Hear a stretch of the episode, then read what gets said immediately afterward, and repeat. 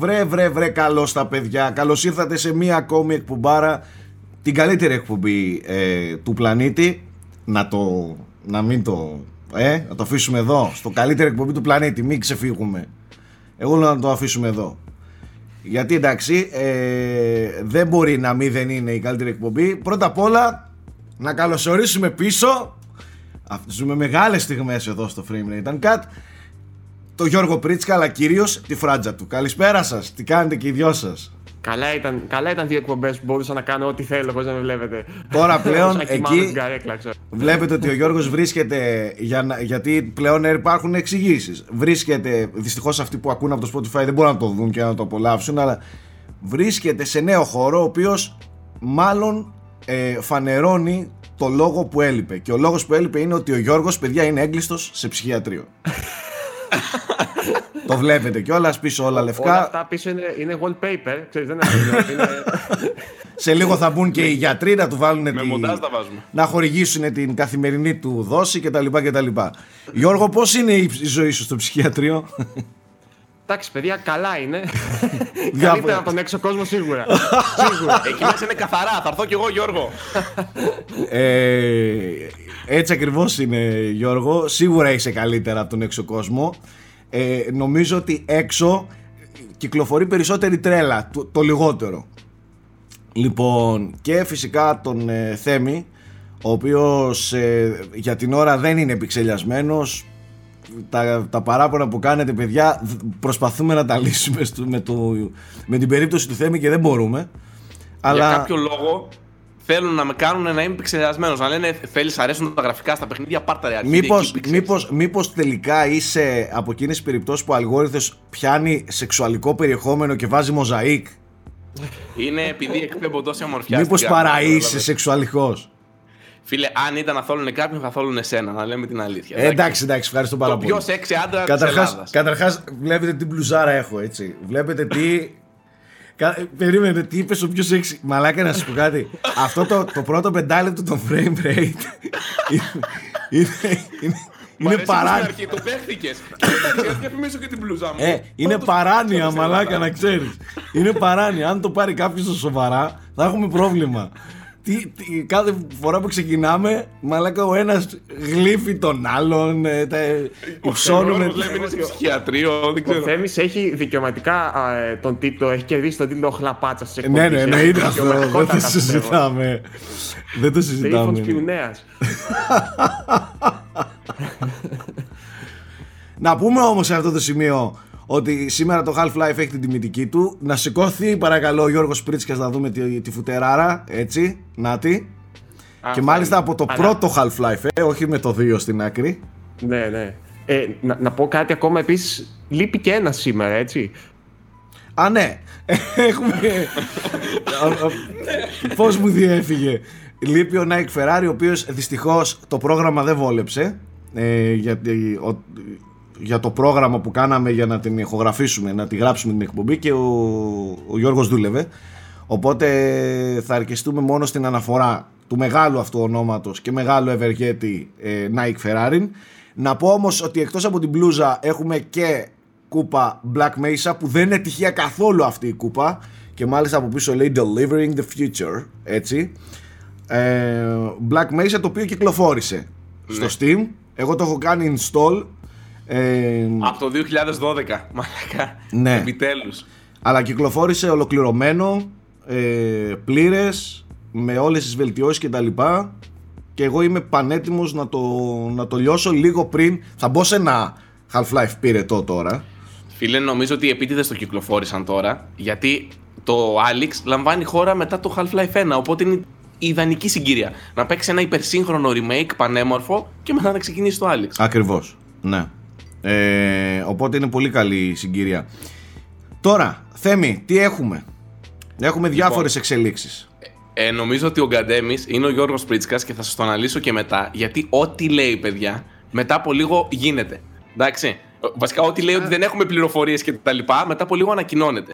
Οπότε, ας μείνουμε στα του gaming. Με το που κλείσαμε το recording στην προηγούμενη εκπομπή, ε, απλά άρχισα να κουπανάω το κεφάλι μου στον τοίχο γιατί βγήκε η Sony από το πουθενά ανακοίνωσε την τελική ημερομηνία κυκλοφορίας του Ghost of Tsushima και έδωσε στα φώτα της δημοσιότητας ένα τρέιλερ το οποίο, παιδιά, όντως ρίχνει ξαγόνια, κατά την ταπεινή μου άποψη. Το παιχνίδι λοιπόν θα κυκλοφορήσει 26 Ιουνίου, αποκλειστικά για το PlayStation 4. Ok, okay, συλλεκτικές εκδόσεις, όλα τα καλά, είναι μεγάλη κυκλοφορία της Sony, έχει τα πάντα. Είναι στο unboxholics.com, μπείτε και δείτε τα. Μάλιστα. Ε, να πω ότι ο Γιώργος Πρίτσιας δεν είναι γκαντέμης, απλά βλέπει το μέλλον. Εντάξει. Σωστό. Ναι. Το δυσοίωνο μέλλον. Το δυσοίωνο μέλλον. Θα πεθάνουμε όλοι. Θα πεθάνουμε όλοι, που λέει και ο κύριος. λοιπόν, ε, θα μιλήσουμε λίγο για αυτά, να τελειώσουμε με τα υπόλοιπα. Δυστυχώς, μία είδηση η οποία ήταν αναμενόμενη αλλά ε, ήρθε τελικά και επίσημα είναι η ακύρωση της ε3 ε, η, έγινε κανονικά ανακοίνωση από την ε, διοργανώτρια εταιρεία υπήρχαν κάτι φήμες στην αρχή πετούσαν κάτι tweets έτσι ακυρώστε Κλασικά βγήκε η Devolver και το έβγαλε η Θεούλα. Και λέει: Παιδιά, μην ακυρώστε τις πτήσεις, γαμίστε το. Ε, και πρέπει και yeah, όχι you all, yeah. Come on, cancel your flights and hotels, you all. Αν είναι να κάνετε ένα account follow στο Twitter, πέρα από του Σάκη Καρπά που είναι το καλύτερο account στο Twitter, θα κάνετε και την Devolver Digital, παιδιά. Είναι χλαπάτσα εντελώς έτσι. Τελείω, τελείω. Εντάξει. το δουλεύει όμως, το δουλεύει καλά. Δουλεύει, το ε, δουλεύει. Είναι καλός. Δικαιωματικά ε, το. Η η οποία να πούμε ότι ήταν από τα highlights εδώ και χρόνια της E3, δηλαδή την περίμενε πώς και πώς αυτή την έκθεση. Και για να πούμε την αλήθεια, ναι. ήταν και ένα μέρος όπου αποκτούσε όντως αληθινή δημοσιότητα ναι. με τα τύπια που έκανε τέλος πάντων. Οπότε ήταν μεγάλο πλήγμα για αυτήν, κατά τη γνώμη μου. Όπως και για πολλούς indie developers, όπου διαβάζοντας μετά την ακύρωση διάφορα ε, posts στο Twitter κτλ., ε, νομίζω αυτοί θα την πληρώσουν περισσότερο. Γιατί mm. ανάμεσα στο κοινό και τους δημοσιογράφους κτλ. που παρουσίασαν παιχνίδια γινόντουσαν και πάρα πολλά meetings μεταξύ εταιριών, publishers, ε, μικροί developers παρουσίασαν τα παιχνίδια τους, έκλειναν συμφωνίες. Δηλαδή όλα αυτά λογικά θα πάνε πίσω προς το παρόν. Πόσα χρόνια έχει. Μια εναλλακτική. Πόσα χρόνια, πόσα έχει να, να, όχι, πόσα χρόνια έχουμε να μη δε δούμε η 3. Υπήρχε μια χρονιά που δεν είχε γίνει. Υπήρχε μια χρονιά ε, που δεν είχε γίνει δεν είχε γίνει ή είχε αλλάξει μορφή, απλά ήταν σε κάτι ξενοδοχεία. Έχω την εντύπωση ότι μια χρονιά χάσαμε. Νομίζω. Μπορεί να έχεις δίκιο, δεν θυμάμαι. Πολύ παλιά. Τέλος πάντων, το σίγουρο είναι ότι το σερί τώρα, όσο τουλάχιστον υπάρχουν unboxholics, τα τελευταία 8 χρόνια ναι, σίγουρα ναι. δεν ε, είναι σερί και σπάει. Τέλος πάντων, το, το θέμα με, με την ηθή πιστεύω ότι καλώς εχόντων των πραγμάτων θα υπάρχει ύφεση μέχρι τότε. Αλλά νομίζω μακάρι, ότι. Μακάρι το καλοκαίρι να, να μειωθεί ο ιός γενικά έξω. Καλά, δεν είμαστε ειδικοί ούτε επιστήμονες. Και γιατροί. Απλά το, αυτό που πιστεύω εγώ είναι ότι αυτά τα μεγάλα ακυρώνονται ε, γιατί δεν μπορούν να ξεκινούν διαδικασίες, να γίνονται έξοδα τεράστια. Ε, γιατί ξέρετε, μία έκθεση δεν διοργανώνεται ένα και, η Σαντίνη ένα και δύο μήνες πριν. Η έκθεση ξεκινάει με το που τελειώνει ξεκινάει η επόμενη. Ε, συμφωνίες, συμβόλαια, στισίματα, marketing, προβολή, επικοινωνία, τα πάντα λειτουργεί έτσι. Οπότε ε, θεωρώ ότι ακυρώνεται γιατί δεν μπορούν να πάρουν το ρίσκο άλλων εξόδων και δεν ξέρουν σε τι ακριβώς κατάσταση θα βρίσκεται. Να σημειώσω όμως ότι με την ακύρωση της ηθρή εχθές έσκασαν στο email emails από την Gamescom emails από την Gamescom που λένε παιδιά κλείστε τα tickets σας now ναι. εμείς, ναι, εμείς τα αρχίδια μας δεν έχουμε θέμα. Βέβαια ε, υπάρχουν και δύο μήνες είναι μακριά. Ναι. μπορεί να τα λένε τώρα να είναι το fix και scheduled όλο αυτό. Εντάξει, η Gamescom απέχει πολύ γιατί είναι 26 Αυγούστου, ρε φίλε. Ναι, όχι ναι, μόνο Αύγουστο, είναι 5 μήνες ακόμα. Είναι 5 μήνες. Ε, πάντως ναι. να πούμε ότι στη θέση της E3 ήδη η Microsoft και η Ubisoft, mm. δεν ξέρω αν και ήταν κι άλλοι και δεν είδα. Ότι εξερευνούμε... Η Nintendo δεν, δεν είπε όμως ότι θα κάνω κάτι συγκεκριμένα. Η Ubisoft και η Microsoft είπαν συγκεκριμένα θα κάνουμε digital events δεν ξέρω αν θα είναι ακριβώς εκείνες τι ημερομηνίες. Φαντάζομαι ότι δεν θα θέλει να πέφτει ο ένας πάνω στον άλλο. Δεν υπάρχει λόγος πλέον. Δεν είναι κάποιο, κάποια έκθεση ας πούμε, τις μέρες εκείνες. Θα το κάνουμε λογικά κάπου Μάιο, Ιούνιο. Ο καθένας θα παρουσιάσει τα παιχνίδια της. Υπήρξε και μια, ένα ρεπορτάζ και για τη Warner Bros. Ότι είχε πολλά να παρουσιασει και ότι και αυτή θα κάνει μάλλον κάτι παρόμοιο. Γενικά τα νέα μας θα τα πάρουμε. Ε, Καλά, προφανώς. Το πανηγύρι είναι που θα ενέργεια, ε, ναι. η συσσόρευση αυτή όλων των νέων μέσα σε δύο-τρει μέρες, λογικά κτλ. Ναι. Ε, Επίσης, προσπεράσαμε πολύ γρήγορα το Tsushima. Δεν ξέρω αν. Όχι, θα, θα ξαναεπιστρέψουμε στα της Sony. Εντάξει, ναι. okay, δεν λέω τίποτα τότε. Γιατί θα θέλω να μιλήσουμε και έχει και ειδήσεις μπόλικες από το στρατόπεδο εκείνο. Δεν το Στα συζητάμε. TC3 πάντως να δώσω λίγο έμφαση σε αυτό που είπε ο Γιώργος, ότι η πληροφορία για τη Warner έρχεται από τον δημοσιογράφο του Κοτάκου που διέρευσε και ότι θα καθυστερήσει η 3, τον Jason Schreier, ο οποίος είναι από τους πιο έμπιστους, και είπε ότι για πρώτη φορά φέτος η Warner σχεδίαζε να κάνει συνέντευξη τύπου. Θα μας έδειχνε μεγάλο Harry Potter παιχνίδι, νομίζω θα ήταν RPG, θα μας έδειχνε καινούριο Batman παιχνίδι και θα μας έδειχνε και το νέο τίτλο που ετοιμάζει η Rocksteady, που είχε φτιάξει τα παλιά τα Batman και τόσα χρόνια μετά Κάτσε, το Arkham δηλαδή Knight. το Batman το καινούριο δεν είναι Rocksteady; Νομίζω πως όχι. Είναι Warner Bros. Montreal. Που είχε κάνει το Batman Arkham Origins, αν θυμάσαι. Μμ. Κατάλαβες, το ανέλαβαν αυτή το Batman και η Rocksteady κάνει κάτι άλλο. Οπότε Ε, η Warner. Θετικό για μένα. Θετικό. Ναι, ναι. Επειδή εντάξει, η Rocksteady έφαγε, έκανε μια τριλογία η οποία ήταν πολύ καλή. Ε, θα ήθελα να τη δω να πάει παρακάτω. Να Και εγώ, είναι μένει στον ταλαντούχα Batman. ομάδα, Οπότε, μπορεί να δώσει Πολύ, κάτι. πολύ ταλαντούχα. Ναι. Ωραία, χαίρομαι για αυτό που, διαβάζω, δε- που ακούω, δεν το ήξερα. Οπότε η Warner θα έχει σίγουρα πολύ πραγματάκι να μας δώσει. Ε, θυμάστε ότι πριν μερικούς μήνες ή και έχει, μπορεί να έχει περάσει και χρόνος, είχε διαρρεύσει ένα βίντεο με Harry Potter ε, α, που ήταν next gen ήδη, έλεγαν από τότε. Και ήταν αρκετά εντυπωσιακό. Και νο- νομίζω είχε, επιβεβαιω, είχε ψηλοεπιβεβαιωθεί ότι είναι από πραγματικό τίτλο ο Harry Potter. Ναι, λέγανε Οπότε- ότι είναι fake και, και τέτοια, αλλά κάποιοι αλλά- βγαίνανε και λέγανε ότι όχι είναι από αληθινό. Οπότε αυτό μάλλον είναι. Πιστεύω Παιδιά, και εγώ η ότι. Warner έχει ανακοινώσει επίσημα και Lord of the Rings μεγάλο RPG για την επόμενη Α, γενιά. stop. Αυτό λοιπόν, παιδιά, ήθελα να το συζητήσουμε εδώ και πολλές εκπομπές. Ε, Τον Gollum. και ξε- ξέρετε γιατί μου έκανε. Ναι, Gollum λέγεται. Ε, είναι κυρίως stealth RPG, όπως λες και εσύ. Δεν, έχει, δεν εστιάζει στι μάχες κτλ. Μου έκανε πολύ εντύπωση ότι έδωσαν ένα τόσο μεγάλο franchise σε μια εταιρεία όπως η Daedalic, η οποία έχει κάνει τα Deponia κτλ. Δηλαδή δεν έχει ξανακάνει τέτοιο παιχνίδι, ούτε τέτοιου μεγέθους. Έκανε horror ε, adventures, είναι κυρίως τα Deponia. Όχι, δεν είναι horror. Είναι point and click adventures. Δεν είναι horror. Ok. Όχι. Νόμιζα ότι ήταν, ε, είχαν horror στοιχείο. Όπως και να έχει. Είναι τεράστια μεταστροφή ε, και μου έκανε εντύπωση που αυτοί που διαχειρίζονται τέλος πάντων τα δικαιώματα του Lord of the Rings εμπιστεύτηκαν μια τέτοια εταιρεία και με αυτό το, το, το στυλ. Δηλαδή δεν είναι ούτε κλασικό action παιχνίδι, ούτε θα ποντάρει σε βασικούς χα, χαρακτήρες των ταινιών βασικούς. Δεν θα ποντάρει στον Aragorn, ξέρω εγώ, και στον Legolas κτλ. Πάει στον Gollum. Γενικά φαίνεται πολύ πολύ ενδιαφέρον. Ναι. Είχε ε, μια αρκετά μεγάλη αποκάλυψη στο Edge πριν από μερικούς μήνες. Ε, δεν είχε βέβαια εικόνες μέσα από το παιχνίδι. Φαντάζομαι ότι στην E3 θα βλέπαμε κάτι. Μακάρι και να, η μακάρι Warner να φαντάσου δούμε. ετοιμάζει όλα αυτά, σίγουρα θα έχει μεγάλη.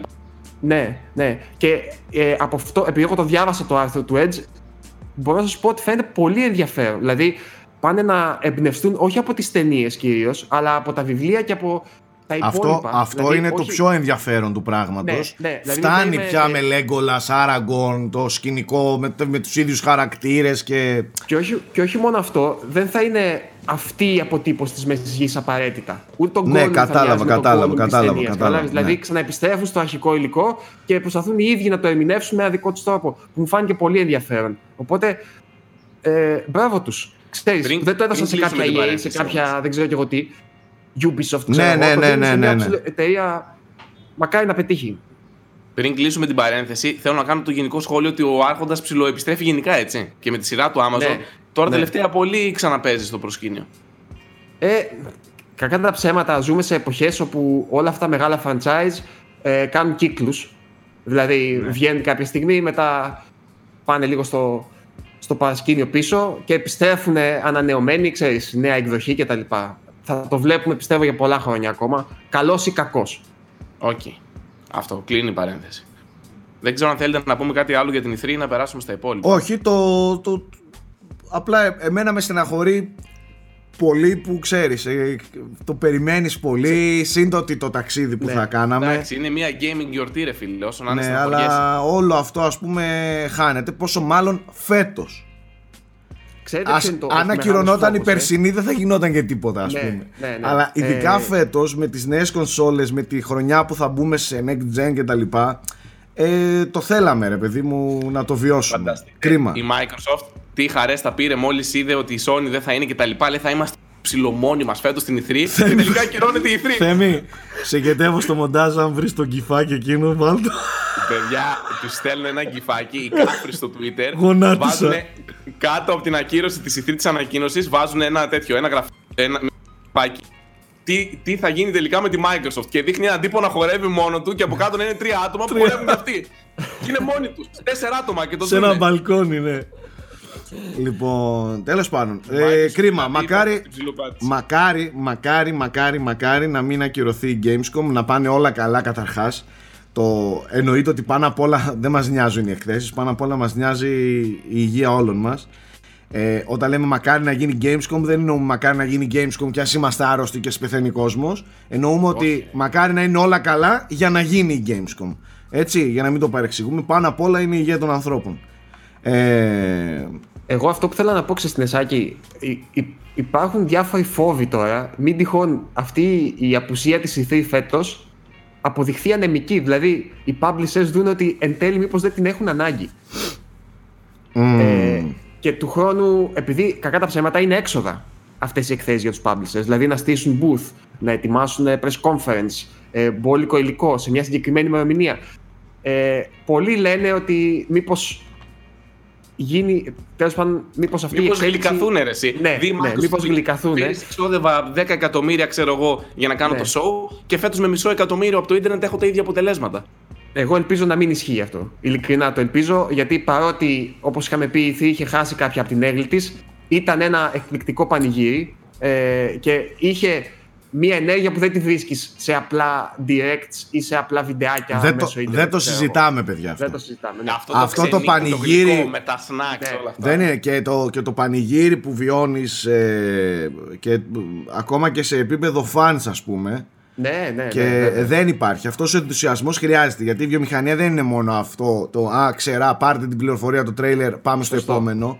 Είναι και Σωστό. το πώς το βιώνουμε παιδιά, μην Δηλαδή, τρελαθούμε. ρε Πρίτσικα, πέρυσι όταν μπήκε ο Κιάνου Ρίβς μες στο δωμάτιο, αυτό δεν μπορείς να το ζήσεις από το ίντερνετ. Που σηκωθήκαν όλοι όρθιοι και εγώ και ο Πρίτσικα και ήμασταν τσιμπιόμασταν. Λέμε τι γίνεται, ρε Μαλάκα, τι γίνεται ο Κιάνου Ρίβς; δηλαδή αυτό ισχύει, δεν ισχύει. μπορείς να το μεταβιβάσεις μέσα από μια τέτοια. Πώς θα την κάνεις την έκθεση; Όχι σε καμία περίπτωση. Τέλος Οι πάντων, αντιδράσεις για να, του κόσμου το γιγαντώνουν. Για να προχωρήσουμε έχουμε να πούμε διάφορα θέμη. Ε, μακάρι λοιπόν να γίνει η Gamescom. Ας ελπίσουμε να κυλήσουν όλα ομαλά και να έχουμε κανονικά τη διεξαγωγή της. Ε, Έλα. Ξέρεις γιατί πιστεύω ότι είναι πολύ σημαντική αυτή η Gamescom. Είναι το τελευταίο πλέον οχυρό, να το πω έτσι, πληροφοριών πριν από, τη, από τις νέες κονσόλες. Εκτός και αν επηρεαστούν και οι νέες κονσόλες από τον ιό, με όλα αυτά που Εγώ γίνονται. πολύ φοβάμαι ότι αυτό θα πάει πίσω.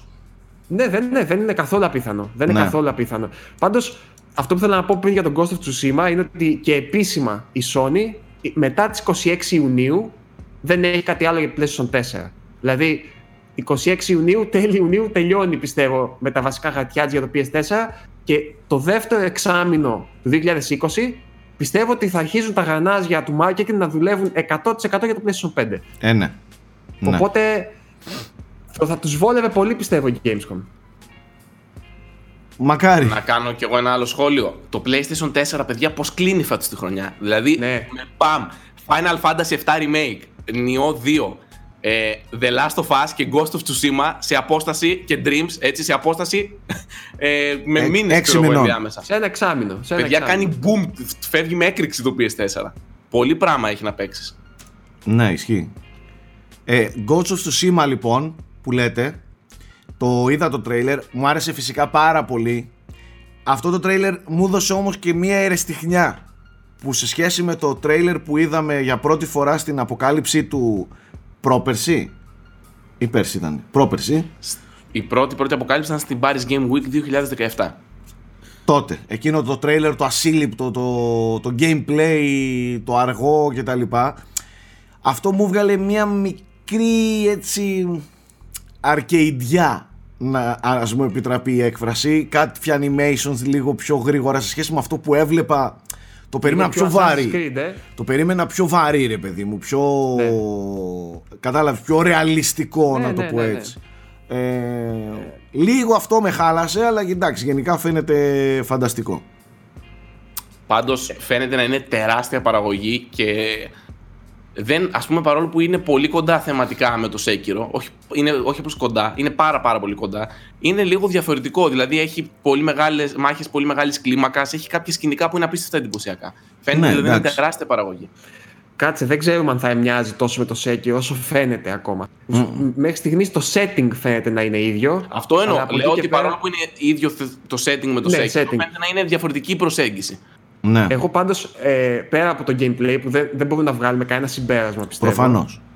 Το μόνο που θα πω ότι με εντυπωσιάζει κάθε φορά που το βλέπω αισθητικά και η μουσική του μου φαίνεται εξαιρετική και η εικόνα του, ε, τα χρώματά του, όλη η σύνθεση των, των κάδρων και των περιοχών και τα λοιπά φαίνονται πολύ ωραία δουλεμένα. Τώρα, από εκεί και πέρα τον Ιούνιο θα δούμε. Φαίνεται ότι έχει τι αυτό το ακριβώς. σκηνοθετικό το. Ναι, σκηνο- φαίνεται να είναι πολύ πιο cinematic από Αυτό. το Sekiro, ας πούμε. Αυτό, Έτσι, αυτό, αυτό. Ε, το όπως, οποίο- όπως και όλα τα παιχνίδια της Sony έχουν αυτό, το πιο ε, κινηματογραφικό έτσι. Ακόμα και, Και το. Στο σημείο αυτό θα Ναι. ήθελα να πω έτσι. Θα ήθελα η Sony στο PlayStation 5 ε, να έχει λίγο μεγαλύτερη ποικιλία στον τρόπο που προσεγγίζει αυτές τις single player εμπειρίες. Έχω δηλαδή, πολύ ενδιαφέρουσα στοιχεία να σου πω γι' αυτό και σχετική είδηση. Ενδιαφέροντα. στιγμή- Ενδιαφέροντα, οκ. Συγχωρέστε με για το λάθος. Η Sony, μαζί με την ανακοίνωση ότι το Horizon Zero Dawn θα έρθει στο PC, που θα μιλήσουμε σε λίγο, έκανε γενικά κάποιες δηλώσεις. Ο Hermen Hulst, ο οποίος είναι υπεύθυνος των Worldwide Studios. δηλαδή, όλα ναι, τα ναι. studio της Sony ήταν παλιά στην Guerrilla και πλέον είναι ο υπεύθυνος των studio. Και αναφέρθηκε γενικά στο μέλλον και το πώς προσεγγίζει η Sony την ανάπτυξη παιχνιδιών. Οκ. Τον ρώτησαν λοιπόν πώς βλέπεις τα πράγματα για τα studio της Sony όσον αφορά το PlayStation 5 ή το μέλλον γενικότερα.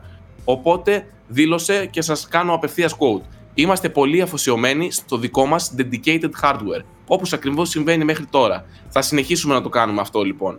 Επίσης είμαστε αφοσιωμένοι στα ποιοτικά αποκλειστικά παιχνίδια, όπως επίσης και στα δυνατά narrative driven single player παιχνίδια. Συγχρόνως όμως θα είμαστε πολύ πιο ανοιχτοί στον πειραματισμό και στις νέες ιδέες. Θα δοκιμάσουμε πράγματα και θα δούμε τι από αυτά δουλεύει. Πιστεύω πως και αυτό είναι μέρος του DNA των Worldwide Studios. Εντάξει, οκ, αυτό είναι λίγο δεν είναι καμιά διπλωματική δήλωση. απάντηση. Είπε, αυτό. θα κάνουμε ναι. όλα. ουσιαστικά. Ναι. Είπε θα κάνουμε νέες και νέες ιδέες, αλλά παραμένουν αφοσιωμένοι. Ε, single εντάξει, player. τώρα αυτά είναι. Απλά, ε, εγώ δεν το αναφέρω ως κακό απαραίτητα. Απλά ξέρεις, αν τα βάλεις το ένα δίπλα στο άλλο, το ύφος και το κοινό στο οποίο προσπαθούν να προσανατολιστούν είναι πολύ παρόμοιο. Δηλαδή, ξέρεις, όλα είναι έτσι λίγο σκοτεινά, λίγο ανόημα, με, ε, ανόημα όρημα με την έννοια αυτή, την τελείως αισθητική. Πολλές φορές όχι ουσιαστική όμως, καταλαβες. Ε, Τέλος πάντων, θα ήθελα. Εγώ, Γιώργο, μας λείπει διαφωνώ. Ένα, ένα καλό νακ. Ένα καλό νακ μας λείπει, ας πούμε, από Εγώ, τη Sony. εγώ διαφωνώ. Οκ. Ε, Ε, αυτό διαφωνώ, θεωρώ γιατί ότι έχει έφερε βρει μια τον πολύ τρίτο ωραία πρόσωπο. συνταγή. Όπως η Nintendo έχει βρει τη δικιά της συνταγή που προσεγγίζει λίγο πιο χαριτωμένα κάποια πράγματα. Ε, Η- Πρόσεξε όμως, και στην Nintendo δεν θα ήθελες να δεις να ξεφεύγει λίγο από τα νερά της. Ναι, η Nintendo το Εγώ- κάνει αυτό όμως 25 χρόνια, 30. Η Sony Όχι, είναι από το σε The Last αυτό of το Us σημείο που έχει διαφωνώ. πάρει αυτή τη μορφή. Πιστεύω ότι η Nintendo έχει γλυκάνει λίγο παραπάνω από ό,τι ήταν κάποτε. Δηλαδή η Nintendo πέρασε περιόδους, Nintendo 64 και Gamecube, όπου πειραματίστηκε με λίγο πιο σκοτεινά θέματα. Ισχύει. Δηλαδή, Ακόμα και το Metroid Prime ήταν έτσι. Metroid Prime, Eternal Darkness. Έτσι, Ναι, ναι, ναι. Ε, ακόμα και το Majora's Mask δεν είναι ένα παιχνίδι που θα έβγαινε εύκολα από τη σημερινή Nintendo, πιστεύω. Ναι. Ε, Τέλος πάντων, θα ήθελα όταν έχεις τόσο ταλαντούχα studios όπως έχουν η Sony και η Nintendo, θα ήθελα να τους δω. Κάτσε να όμως πάνε και τώρα. σε Έρχεται, unsafe. έρχεται unsafe. Ε, θ- θέλει να. Καταρχάς, σκέψου το εξής: Ότι αυτή τη στιγμή από ποιο στούντιο περιμένεις παιχνίδι σοβαρό με φεδαορχική Ιαπωνία και τα λοιπά; Ποιο ήταν το προηγούμενο Ε. παιχνίδι τους; Του Sly Cooper, έτσι. Ναι, Ε, Infamous. Και η Infamous Infamous, Sly τα Cooper, μεγάλα. ναι. ε, από αυτό και μόνο δηλώνει ότι ξέρεις κάνουμε και κάτι διαφορετικό τουλάχιστον και σε επίπεδο στούντιο δηλαδή το στούντιο δεν το βάλει να Οκ, κάνει άλλο ένα δεκτό. Infamous Δεκτό, δεκτό. Καταλαβαίνω. τι Κατάλαβες. λες. Καταλαβαίνω. Και τι λες. Δηλαδή, επίσης- για το στούντιο είναι κάτι διαφορετικό. και επίσης εγώ εκτιμώ πάρα πολύ ε, παιχνίδια τα οποία εστιάζουν εκτός από το, τον κόσμο, το, το gameplay και τα λοιπά εστιάζουν στους χαρακτήρες, στο σενάριο, στη, στη πλοκή και τα λοιπά. Εμένα μου αρέσει να υπάρχουν. Δηλαδή το, το, το Days Gone για παράδειγμα χωρίς το, την κινηματογραφικότητα δεν θα ήταν καλό παιχνίδι. Κατάλαβες; Δηλαδή το Days Gone βοηθιέται πάρα πολύ από αυτό το πράγμα. Δηλαδή έχει πολύ ενδιαφέρον σενάριο, όσο κλισέ κι αν είναι, έχει ενδιαφέρον σενάριο με ωραίες ανατροπές, ωραίους χαρακτήρες, πολύ ωραία παραγωγή στο κομμάτι των ερμηνεών, των ηθοποιών, του, του, των Ok. facial animations. Ε, ξέρεις, δίνουν πολύ Καταλαβαίνω έμφαση τι στο... λες. Απλά στο, στην βιβλιοθήκη ας πούμε, του, PlayStation, του PlayStation όπως και της Nintendo που πολλές φορές λες ε, μήπως δεν χρειάζεται ακόμα ένα χαριτωμένο platformer όσο καλό κι αν είναι. Καταλάβεις τι εννοώ; Ναι, ναι. Ε, κάτι αντίστοιχο πολλές φορές νιώθω για το PlayStation ότι ίσως δεν χρειάζονταν ακόμα ένα σκοτεινό narrative driven ψιλοκλεισέ παιχνίδι. Καταλάβεις τι εννοώ. Δεν εννοώ δεν ότι είναι πήρες- τα κλεισέ, σου λέω πώς φαίνεται. Δεν έτσι. πήρες Dreams. Ναι, το Dreams φυσικά. Το Dreams και Δεν ξαναλέω, πήρες η το- Media Molecule θα έπα την κρατάς σφιχτά εκεί στη Sony. Περίμενε, το VR που έπαιξε στο πολύ Το στο Astrobot. επικό, το Ναι. Astrobot. Ε, το οποίο, παιδιά, ο, ο επικεφαλής των Japan Studio νομίζω ότι πήρε κάποια... Λόγω θέματος υγείας έφυγε και α- άλλαξε η διοίκηση του Japan Studio. Ναι, όχι, αναβαθμίστηκε. Αυτός που, εί- που νομίζω που έκανε το Astrobot ε, αναβαθμίστηκε σε θέση. Δηλαδή, γενικά τα Japan Studio είναι πολύ υποτιμημένα. Ε, κάνουν πολύ ωραία παιχνίδια τα οποία δεν παίρνουν τη δημοσιότητα που έχουν τα, με- οι μεγάλοι τίτλοι του, ας πούμε, αλλά είναι πολύ δημιουργικά. Ναι. Πριν από αυτό είχαν κάνει και το Puppeteer, δεν ξέρω αν το θυμάστε. Ένα πάλι πολύ έτσι πρωτο. Πώς δεν το θυμάμαι, platformer. βέβαια. Ε, Και πανέμορφο. γενικά- Και, και φυσικά έχουν συνεργαστεί με τη From και τα λοιπά. Δηλαδή είναι πολύ στούντιο και εκείνα. Παιδιά, το Japan Studio είναι τεράστιο. Τι λέτε τώρα, σε αυτή τη Ναι. γενιά πόσα παιχνίδια έχει βγάλει; The Last Guardian, Bloodborne βοήθησε. Ε, τα τώρα το The Last Knack Guardian, έβγαλε. Το Astrobot συνεργασία, έβγαλε. ναι. Το Gravity Rush έβγαλε. Μαλάκα, βάλει δες πόσα είναι. Έχει βγάλει 10 παιχνίδια σε αυτή τη γενιά. Είναι τεράστιο το Japan Studio. Είναι πολύ μεγάλο, ναι. Σωστό, σωστό. Επίσης, σωστό. Γιώργο, αυτό που ήθελα να σου πω εγώ είναι μήπως τελικά ο καθένας έχει αποκτήσει μια ταυτότητα και καλό είναι να μην τη σπάσει αυτήν. Δηλαδή, από ποια, άλλη- άμα πεις ότι η Sony αρχίζει και κάνει και αυτή πειράματα και ποικιλίες τέτοια. Από ποιον άλλον θα δεις narrative driven παιχνίδι μεγάλο; Όλοι οι άλλοι βγάζουν. Καλά, δεν games είπα as a όλα τα service. παιχνίδια της. Δεν είπα όλα τα παιχνίδια να Κατάλαβες. εγκαταλείψω. Εμένα για αυτή τη στιγμή ο καθένας έχει αρχίσει να παίρνει μια καλή θέση στην αγορά. Δηλαδή στη Sony ξέρεις ότι θα παίξει το ποιοτικό single player, κινηματογραφικό κτλ. Έχει και εννοείται και μια άλφα ποικιλία με τα υπόλοιπα στούντιο, όπως έβγαλε πρόσφατα το Concrete Genie. Κατάλαβε. Και κάποια πιο μικρά άλλα παιχνίδια. Οκ, όπως είναι το Dreams κτλ. Έχεις την Nintendo η οποία ξεκάθαρα δείχνει πού προσανατολίζεται. Κοίτα, Οκ, παρα- Ε, ε, σε αυτό το παράδειγμα της Nintendo που λέει ο Γιώργος και εγώ θα συμφωνήσω. Είμαι ε, εδώ και χρόνια το φωνάζω ότι θα ήθελα να δω κάτι πιο σκοτεινό από την Nintendo ή κάτι που φεύγει από τα νερά της τα κλασικά. Και είμαι ο μπορεί να ίδιος δεις που, μέσα στο Metroid. και είμαι ο ίδιος που πέρσι, παρόλο που ήταν αριστουργήματα όλα, είμαι ο ίδιος που πέρσι με ενοχλούσε η πολύ γλυκύτητα των περσινών τίτλων. Δηλαδή ένιωθα ότι θα πάθω ζάχαρο από το, από το Zelda, από το ε, Luigi's Mansion, από το νέο Pokemon, από το Animal Crossing. Δηλαδή όλα με, μου χτυπάνε πολύ, πολύ ζάχαρη στα μούτρα ρε παιδί μου. Θέλω κάτι πιο, πιο, πιο διαφορετικό από τα νερά της. Επειδή και οι δύο είναι τεράστιες εταιρείες έτσι και υποτίθεται καλύπτουν ένα ευρύ κοινό. Σωστά; Ναι. Δεν καλύπτουν μόνο ένα συγκεκριμένο κοινό. Με αυτή την έννοια το λέω. Ναι, ναι, εντάξει, Ότι- καταλαβαίνω Εννοείται, πώς το δεκτό. λες. Δεν λέμε να ομογενοποιηθούν όλα να γίνουν ίδιοι. Αυτό, αυτό. Το που Εγώ, λέω εγώ είναι ε, αυτό, που, αυτό που ήθελα να σου πω είναι όχι ότι εντάξει θέλω τη Sony να βγάζει μόνο τέτοια αλλά στα παιχνίδια που βγάζει ας είναι τουλάχιστον να έχουν βάθος ε, σε αυτό το κατάλαβα στυλ τι κατάλαβες; Δηλαδή ας, ας εστιάζουν και σε αυτό εμένα δεν με ενοχλεί καθόλου Ναι, όχι, προφανώς ούτε εμένα. Και εμένα με δεν με ενοχλεί και ίσα ίσα λέω αυτό που ήθελα να πω είναι ότι ο καθένας δείχνει να έχει την ταυτότητά του. Η Nintendo εκεί πέρα, η Microsoft ας πούμε δείχνει ότι πειραματίζεται με games as a service και τώρα αυτό που θέλει να κάνει με το Game Pass είναι ότι θα έχει πολύ μεγάλη ποικιλία. Εγώ αν σας πω Δηλαδή- ότι το Ghost of Tsushima το περιμένω περισσότερο για να δω αυτό Δηλαδή το, τη σκηνοθεσία και αυτά τα πλάνα που λες Γιώργο και αυτές τις σκηνές ε, και αυτά τα κάδρα Αυτά είναι που θέλω να δω και όχι το πώς θα είναι στο gameplay Νομίζω ότι εκεί έχω καλυφθεί από άλλα παιχνίδια Καταλαβες στο, στο να κάνει βήματα μπροστά Ναι, ναι, ναι. ε, Οκ. Τέλος πάντων, πάμε τώρα και στην άλλη μεγάλη είδηση να τη σχολιάσουμε και αυτή που αφορά στη Sony. Το γεγονός ότι το Horizon Zero Dawn ανακοινώθηκε και επίσημα και έρχεται στα PC μέσω του μέσω πια, πιανών πλατφορμών Μέσω Θέμη. Steam έρχεται και το Ναι. κάνει publish η ίδια η Sony αυτή τη φορά. Μάλιστα. Οκ. Εν τω Και μεταξύ έχει είχαμε γίνει μεταφέρει ένας τι φήμες χαμός. και βγήκαν αληθινές. Και έχει γίνει ένας χαμός ότι να έσπασε η κυκλοφορεί η αποκλειστικότητα και εκείνο και το άλλο. Εγώ έρχομαι να ρωτήσω το εξής. Πέρα από τα, τα κλασικά που πρέπει να λες αυτές, τις εντι- στις- σε αυτές τις περιπτώσεις ένα καλό παιχνίδι καλό να το παίζουν περισσότεροι. Ε, εγώ έρχομαι να πω το, από την άλλη πλευρά τον αντίλογο. Το Gears of War 5 είναι αποκλειστικό της Microsoft. Τι- τε- του Xbox. Το Forza είναι αποκλειστικό του Xbox; Θεωρητικά είναι. Δεν είναι, γιατί και ένας PC και κάτοχος θα μπορέσει να το παίξεις. Ξέρεις ποιο είναι το θέμα, το ότι όταν παίζεις το Gears όμως μπαίνεις μέσα στο Xbox Live. Δεν έχει Παίζεις έτσι κι σημασία. αλλιώς. Ο, εγώ με αυτή τη μονάδα Ναι. που έχω εδώ κάτω δεν έχω Xbox. Με αυτή τη μονάδα που αυτή τη στιγμή καταγράφω το, την εκπομπή μπορώ να παίξω Gears of War 5. Μπορείς να παίξεις Gears of War. Κανονικά, 5. Δεν είναι όχι αποκλειστικό μέσω- στις Xbox κονσόλες. Δ- Δεν είναι αποκλειστικό στην Xbox κονσόλα. Ναι. Άρα Είναι και στην Xbox πλατφόρμα, η οποία είναι ευρύτερη πλέον. όσο χαλάνε οι αποκλειστικότητες της Microsoft, χαλάνε και οι αποκλειστικότητες τη, της Sony. Εντάξει, δεν είναι θέμα ανταγωνισμού, παιδιά. Όχι, Ποιος έχει θέλω πιο να πω- αποκλειστικά. Είναι ένα πλαστικό κουτάκι. Όπου για να το παίξεις, σημασία έχει το παιχνίδι που θα παίξεις. Ναι, βρε πουλάκι μου, εγώ μη- κατάλαβες τι λέω. Ναι, ότι και το εννοείται. Gears δεν είναι αποκλειστικό. Και το Forza δεν είναι αποκλειστικό. Γενικά η έννοια αποκλειστικό πλέον έχει αρχίσει να αυθύνει λίγο. Δεν νομίζω Ε, ότι. Εντάξει, δεν είναι το ίδιο πράγμα κατά τη γνώμη μου, με την έννοια ότι το παιχνίδι βγαίνει τρία χρόνια μετά, ε, Ναι. στο PC. Είναι Για και μένα αυτό. η Στο Sony Xbox απλά έχει τουλάχιστον δει- βγαίνουν και την πρώτη μέρα. Αυτό λέω, αυτό λέω. Δεν είναι το ίδιο πράγμα. Στη Microsoft όντως δεν υπάρχει αποκλειστικότητα στις κονσόλες.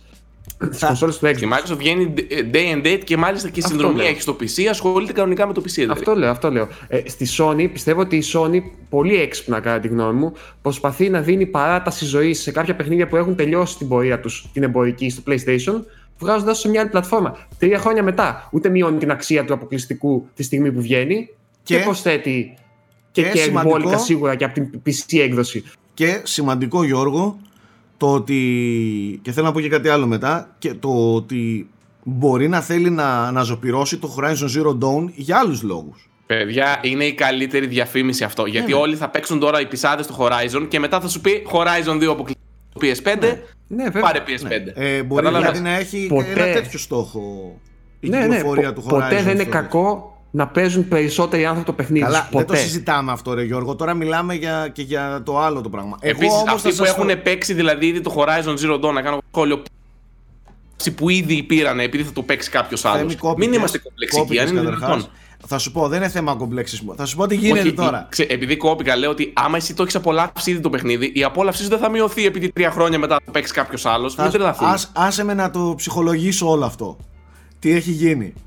Επειδή η- αυτό καταρχάς συμβαίνει στην Microsoft και συμβαίνει πολύ πιο εντός εισαγωγικών ξαναλέω μεγάλα εισαγωγικά πολύ πιο άσχημα. Δηλαδή το παιχνίδι το μεγάλο το αποκλειστικό του Xbox την πρώτη μέρα που κυκλοφορεί θα το παίξουν και οι πισάδες. Είτε σου αρέσει είτε όχι.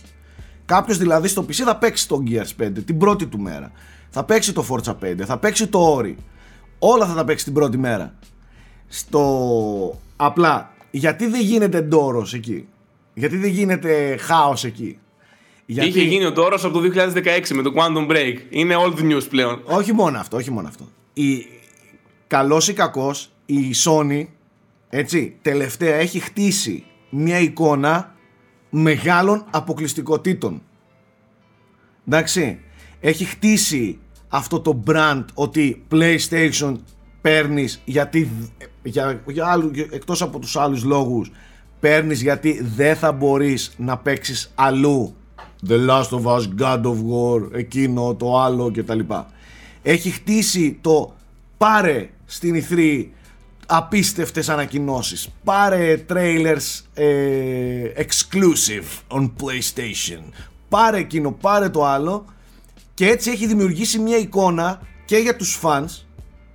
Μια εικόνα ότι είμαστε η εταιρεία των αποκλειστικοτήτων. Και τώρα που αυτό φαίνεται ότι δεν χαλάει γιατί όπως λέει ο Γιώργος μετά από τρία χρόνια έρχεται το, το παιχνίδι έτσι. Ακόμα και το Death Stranding μετά από ένα χρόνο βγαίνει ε, στο PC δεν χαλάει η ουσία της αποκλειστικότητας. Ε, τώρα σου λέει όχι εμείς θέλουμε μόνο στο, στην πλατφόρμα. Εντάξει αυτό για εμένα είναι κόμπλεξ ρε παιδί μου. Ε, το οποίο όμως κόμπλεξ τους το έχει δημιουργήσει η Sony. Ότι κοιτάξτε only on PlayStation. Το μ πιάνεις; Είχε δημιουργήσει όλο το brand το ότι μόνο εδώ και τώρα ναι, αυτό οκ, α, ναι, εντάξει, τώρα, δεν- εγώ προσπαθώ να πιστεύω ότι ψυχολογήσω κακώς, κακώς ασχολούμαστε με αυτές τις Καλά, απόψεις βρε, οι οποίες ναι. είναι τόσο τραβηγμένες και παράλογες ας πούμε που τι να, πώς να, τι να πιάσεις και πώς να πείσεις τώρα, τα αυτονόητα να πείσουμε τέλος πάντων πολύ καλό που έχετε το Horizon Zero Dawn. Εγώ Είπαμε ότι περιμένω έτσι κι σαν αλλιώς- τρελός να το δω πώς φαίνεται πάντως στο PC. Σωστό. Που ήταν ήδη πανέμορφο λουκούμι, στο παιδιά. σε PS4. Φαντάζομαι σε PC τώρα θα είναι εκπληκτικό. Ε, Σημαντικό λίγο, συγγνώμη πάλι. Δεν είναι τυχαίο που τα δύο παιχνίδια που ανακοινώθηκαν για PC μεγάλα είναι Decima Engine. σωστό, σωστό, όντως. Ναι, ίσως, εννοείται. ίσως και μετά τη μεταφορά του Death Stranding. Παιδιά, ε, τώρα που μου το είπες, Bloodborne σε PC με 60 FPS. Χριστέ και Παναγία, πώς θα φαίνεται. Κάντο εικόνα, λίγο σε Αυτό- 4K το Bloodborne 60 Αυτό FPS. δεν νομίζω ότι μπορεί εύκολα να σπάσει. Φίλε, Αλλά- α- αλλά- μακάρι να γίνει να το δούμε σε 4K στο PC 60 FPS. Δεν έχω να πω κάτι άλλο. Χριστέ μου. Θα είναι όνειρο. Ναι. Γιατί Ε, φαντάσου το Bloodborne ήταν τόσο όμορφο και έριχνες αγώνια στο απλό PS5. Εγώ σου Που- στο είπα, απλό περιμένω PS4, πολύ που να δεν δω είναι την enhanced. Decima πώς θα φαίνεται σε 4K ή 60 FPS. Περιμένω πολύ να το δω αυτό το πράγμα πώς θα φαίνεται. Τέλος πάντων, η Sony σε αυτό το κομμάτι δήλωσε ότι δεν, δεν σκοπεύει να κυκλοφορεί τα πάντα στο PC, αλλά ούτε ότι και αυτή θα είναι η μόνη κυκλοφορία. Οκ, και τόνισε πολλές φορές ότι δεν θα κυκλοφορούν την ίδια μέρα με την ημέρα που κυκλοφορούν στις κονσόλες. Αυτό που εξάγω εγώ ως συμπέρασμα είναι ότι θα βγαίνουν πρακτικά τα αποκλειστικά, απλά κάποια χρόνια μετά. Τώρα το πόσο μετά δεν ξέρουμε. Και ε, ίσως αναλόγως όχι το όλα. παιχνίδι. Και ίσως όχι όλα. Και ίσως όχι όλα, ναι. Ναι. Δηλαδή τώρα Θα δούμε, θα το δείξει ο θεωρώ ότι χρόνος. θα γίνει μεγάλη ζημιά, θα πέσει το σύμπαν να ανακοινωθεί ένα God of War στο PC. Κατάλαβες. Ή ένα The Last of Us στο PC. Ίσως έρθουν, αλλά πιο μετά. Δηλαδή το The Last of Us το 1, άμα το βγάλει τώρα στο PC, μόνο κέρδος θα έχει για μένα. Να το παίξουν και άλλοι και να πάρουν όλοι PS4 μετά για το 2. Τέλος πάντων. Δεν είναι κακό, δηλαδή είναι αριστούργημα το παιχνίδι. Για ποιο Όπως λόγο λέει μην ο το Γιώργος απολαύσουν. είναι ηλίθιο να το συζητάμε γιατί κυκλοφορεί ένα παιχνίδι μετά από τρία χρόνια στο PC και δεν θα έπρεπε να κυκλοφορήσει την ώρα, την ώρα που οι ίδιοι, ε, οι ίδιοι άνθρωποι, οι ίδιοι gamers διαμαρτυρόντουσαν γιατί όχι Red Dead στο PC ε, γιατί όλα αυτά τα μεγάλα τα παιχνίδια να μην κυκλοφορούν στο PC να μην τα παίζουν και οι PC gamers ε, Παιδιά, πρέπει να το δείτε και από κάποιες άλλες πτυχές. Είναι σαν να- μια ταινία να προβάλλεται. Τέλος. Άμα δεν πας εκεί, δεν μπορείς να το δεις. Αυτό βοηθάει και να διατηρηθεί το παιχνίδι και για τις μελλοντικές γενιές. Έχει και, κάποιες, και κάποια άλλα ωφέλη γενικά. Οκ. Ε, με, τη, με, με τα μέχρι τώρα δεδομένα της βιομηχανίας οι αποκλειστικότητες παίζουν καθοριστικό ρόλο για το χτίσιμο ενός brand και για την απόφαση τελικά αγοράς μιας κονσόλας. Κακά τα ψέματα. Εντάξει. Ε, απλά νομίζω ότι πλέον είμαστε σε άλλο μεταβατικό στάδιο ε, στη βιομηχανία και ήδη από την πλευρά της Microsoft έχει ξεκινήσει εδώ και χρόνια. Το ότι Από το 2016 παιδιά τα Xbox βγάζει. everywhere, anywhere και τα λοιπά. Ε, εντάξει, θα δούμε πώς θα κυλήσει όλο αυτό, αλλά δεν είναι, νομίζω ότι δεν θα μείνουμε, τα επόμενα χρόνια δεν θα βιώσουμε εκείνο το τέτοιο, α, τι έχει το Switch, α, τι έχει το PlayStation, καταλαβες. Νομίζω ότι θα τα μετράμε ως πλατφόρμες γενικά και όχι ως hardware. Γενικά οι Ας πούμε πλατφόρμες, το η Gears πλατφόρμα of War Xbox είναι και η πλατφόρμα... Xbox exclusive, είναι Xbox platf- platform exclusive, Αυτό. κατάλαβες. Όπως πούμε το- το όρι που βγαίνει τώρα, κυκλοφορεί ας πούμε στο Steam, στο PC με όλους τους τρόπου διανομής και κυκλοφορεί και στο Xbox. Άρα Και δεν είναι όπου- αποκλειστικό του Xbox αυτό όμως. Αλλά και στο Steam, άμα μπεις, ανοίγει το Xbox μετά. Δεν Καταλαβαίνετε. έχει Δηλαδή σημασία, θα πάρεις στο achievements Steam και τα υπάρχει. λοιπά. Υπάρχει, άρα δεν είναι Πρακτικά- αποκλειστικό παιχνίδι του Xbox και αυτό. Πρακτικά την Xbox πλατφόρμα τη διανέμουν μέσα από το Steam, μέσα από το Windows Store και μέσα από την κονσόλα τους. Προσπαθούν όλη την πλατφόρμα να την πάνε ένα επίπεδο πιο πάνω από το hardware. Όπως και το PlayStation αυτό θα κάνει. Θα πάει, τη- τη- η πλατφόρμα PlayStation θα αποσυνδεθεί από τα πλαστικά κουτιά PlayStation και θα μπορείς να την έχεις πρόσβαση σε 50 χρόνια, ξέρω εγώ, μέσα από την εφαρμογή στην τηλεόρασή σου. Ή από οτιδήποτε. Αυτό Το- προσπαθούν να κάνουν. Το μόνο κάστο που δεν έχει πέσει είναι της Nintendo. Μο- ε, πρα- πρακτικά η μόνη παραδοσιακή πλέον είναι η Nintendo, παιδιά. Εντάξει, γατάκι. Άντε. Και έρχεται με ανακοίνωση σε direct της E3 και μας λέει ότι όλα τα παιχνίδια στο, στο, πρόσεχε, στο Epic Store. να πέσει όλο το Το σύμπαν. Epic πιο. Εν τω μεταξύ, τι σκεφτόμουν για το Epic Store που λες ότι κοντραριζόντουσαν και τα λοιπά και λίγο μετά το Steam φέρνει όλα τα παιχνίδια της EA, όλα τα παιχνίδια της Microsoft που ανακοινώθηκε και φέρνει και τα παιχνίδια της Sony. Δηλαδή έφερε, του- έφερε εξαντέρφια το, Epic, το Steam. ναι. Λέει έτσι είσαι Epic Game, δηλαδή το Horizon δεν θα βγει στο Epic Games Store, θα βγει στο Steam. Έτσι είσαι Epic, φέρνω τα μεγάλα όπλα. Το πήγε αλλιώς η, η Valve. Τέλος πάντων. Gabe Newell, έτσι είσαι, πάρε και Half-Life. Τέλος πάντων, μπορεί, μπορεί η, η παρουσία του Epic Store να βοήθησε σε άλλους τομείς στη Valve και καλό είναι, ξαναλέμε, ο ανταγωνισμός να ταρακουνάει λίγο αυτούς που έχουν αραχνιάσει στο θρόνο για πολλά χρόνια. Ε, μόνο καλό κάνει. Τέλος πάντων, έχουμε κάτι άλλο; Έχω να σας δώσω τρία παιχνίδια που ανακοινώθηκαν και πάμε μετά στις ταινίες. Δεν είχε γενικά πολύ επικαιρότητα, όλα ακυρώνονται έτσι κι αλλιώς. γιατί έχω και εγώ να μιλήσω για παιχνίδι. Ωραία. Λοιπόν, έχουμε νέο Worms. Εγώ πανηγυρίζω, θα βγει φέτος. Ένα τρέιλερ μόνο, δεν έχουμε κάτι να σχολιάσουμε. Να, τώρα, αλλά τώρα φέρτε... να σου πω κάτι. Πανηγυρίζει ο Θέμης για Worms. Περίμενε. Πάλι θα αρχίσει Μαλάκα να τα λατρεύω τα επιστρατεύω, Worms, να ξέρεις. επιστρατεύω την ηλικία και το OK boomer του πράγματος. Πόσο χρονών. ε, Κάτσε λίγο εδώ, τι έχω κάνει. Πόσο χρονών ήσουν το 1997. Μαλάκα δεν είπα ότι παίζω από το πρώτο, αλλά Λέγε, είναι ρε, φαν πόσο των ήσουν το επόμενων 97. παιχνιδιών και έχω δικαίωμα να πανηγυρίζω για Star Worms. Ρε λέγε πόσο ήσουν το 97. Το 97 ήμουνα νεογέννητο. Δηλαδή πότε γεννήθηκες; Το 97 βρέφος ήμουνα. Είδες! Τι θα μιλήσεις εσύ για Worms; Όχι, Μαλάκα απλά- έχουν ασπρίσει τα μουσια σου. Σε λίγο δεν Ρε. θα. Άστο, είστε στις ευπαθείς ομάδες που μα- λέει ο στα- κορονοϊό. Γάμισε το, εγώ θα μιλάω. Η εκπομπή εγώ θα την Ρε αναλάβω. βρωμιάρη. Έτσι όμως. Παππού τώρα. Να σου πω κάτι. Εσύ βίωσες τα άσχημα Worms. Κάτι Εντάξει, Αρμαγκέντον κοίτα, τα και κάτι Worms κάποια βλακίες. στιγμή είχαν μια κρίση ταυτότητας. Πήγαν να γίνουν 3D, πήγαν να γίνουν δεν ξέρω κι εγώ τι. Αλλά τα πρόσφατα τα παιχνίδια ήταν ωραία. Εμένα μου άρεσαν. Που είχαν Ήταν, φέρει και ναι. μηχανισμούς καινούριου όπως το νερό κτλ. Οκ, Πάντως μακάρι. εγώ το- ε, δε- δεν έχω παίξει από το 2000, ξέρω εγώ. Τότε. Από τα- Από τα- τότε εκεί, ναι, ναι, ναι. Δεν έχω ξαναπαίξει, δεν- έχουν εξελιχθεί δηλαδή. Δεν ξέρω τι πώς Γιώργο, είναι πλέον. παίξαμε το σε Worms. live stream πρόσφατα. Ε, Το σε- WMD που το τελευταίο παίξατε; Ε, δεν θυμάμαι ποιο ήταν, αλλά ήταν Έτσι το να κλασικό, το, το 2D. Το... 2D, 2D ναι. ήταν το τελευταίο. Ε, δεν έχει αλλάξει τίποτα. Α, ε, εντάξει. Κοίτα, τι ήταν πολύ φρεσκάρουνε εύκολο με αυτή η νέα συνταγή. όπλα και Είναι τα πολύ λοιπά. μπερδεμένη.